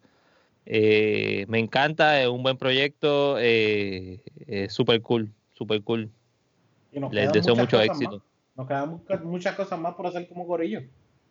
Yeah, yeah, todo, todo lo que quieran hacer, me avisan, le metemos. Yes, audio, sí, video, lo, lo que sea, le, lo, lo hacemos. Seguiremos hablando. Recuerden buscar The Birra Lounge en Facebook, The Birra Lounge en Instagram y Birra Lounge en Twitter. Yo soy Gian Chan Chan en todas las redes, G I A N Chan Chan. A mí me pueden buscar como arroba Rubén underscore Ahmed, Rob underscore Tower en Twitter, fuck Facebook in the face. A mí me consigue como arroba Onix Ortiz en Instagram, Onix Ortiz en Facebook y me consigue como mister Birra Lounge en Twitter. Y también, de verdad, muchísimas gracias. Acuérdense de entrar a Teespring, que pueden buscar nuestras camisas. Y Patreon, muchísimas gracias al corillo de Patreon. Están yeah. haciendo episodios más yeah. continuos. Esta semana que viene vamos a volver yeah. a grabar otros. Tenemos que ir con calmilla, pero, mano, es que de verdad estos días se nos olvida hasta la, la humanidad que es donde estamos, pero qué bueno que nos escuchan. La que bueno que nos escuchan. Muchísimas gracias a ese corillo de Patreon que siempre nos da la mano y está pendiente. Y gracias al corillo que está pendiente en Twitter también. A los activados sí. de, de oh, bueno, Twitter bien, bien fiel. Bien metidos hasta, hasta abajo. Así que así estamos. De verdad, y intentaría, pero yo sé que Andrés sabe quién es Rafa. ¿Qué Rafa? ¿Rafa Márquez? Nada, es Rafa, el que te puso las bolas de gafa. Muchísimas gracias ¡Oh! por estar con nosotros. Gracias, Andrés. Así que... Gracias, Cagua. Y que la birra los acompañe. acompañe.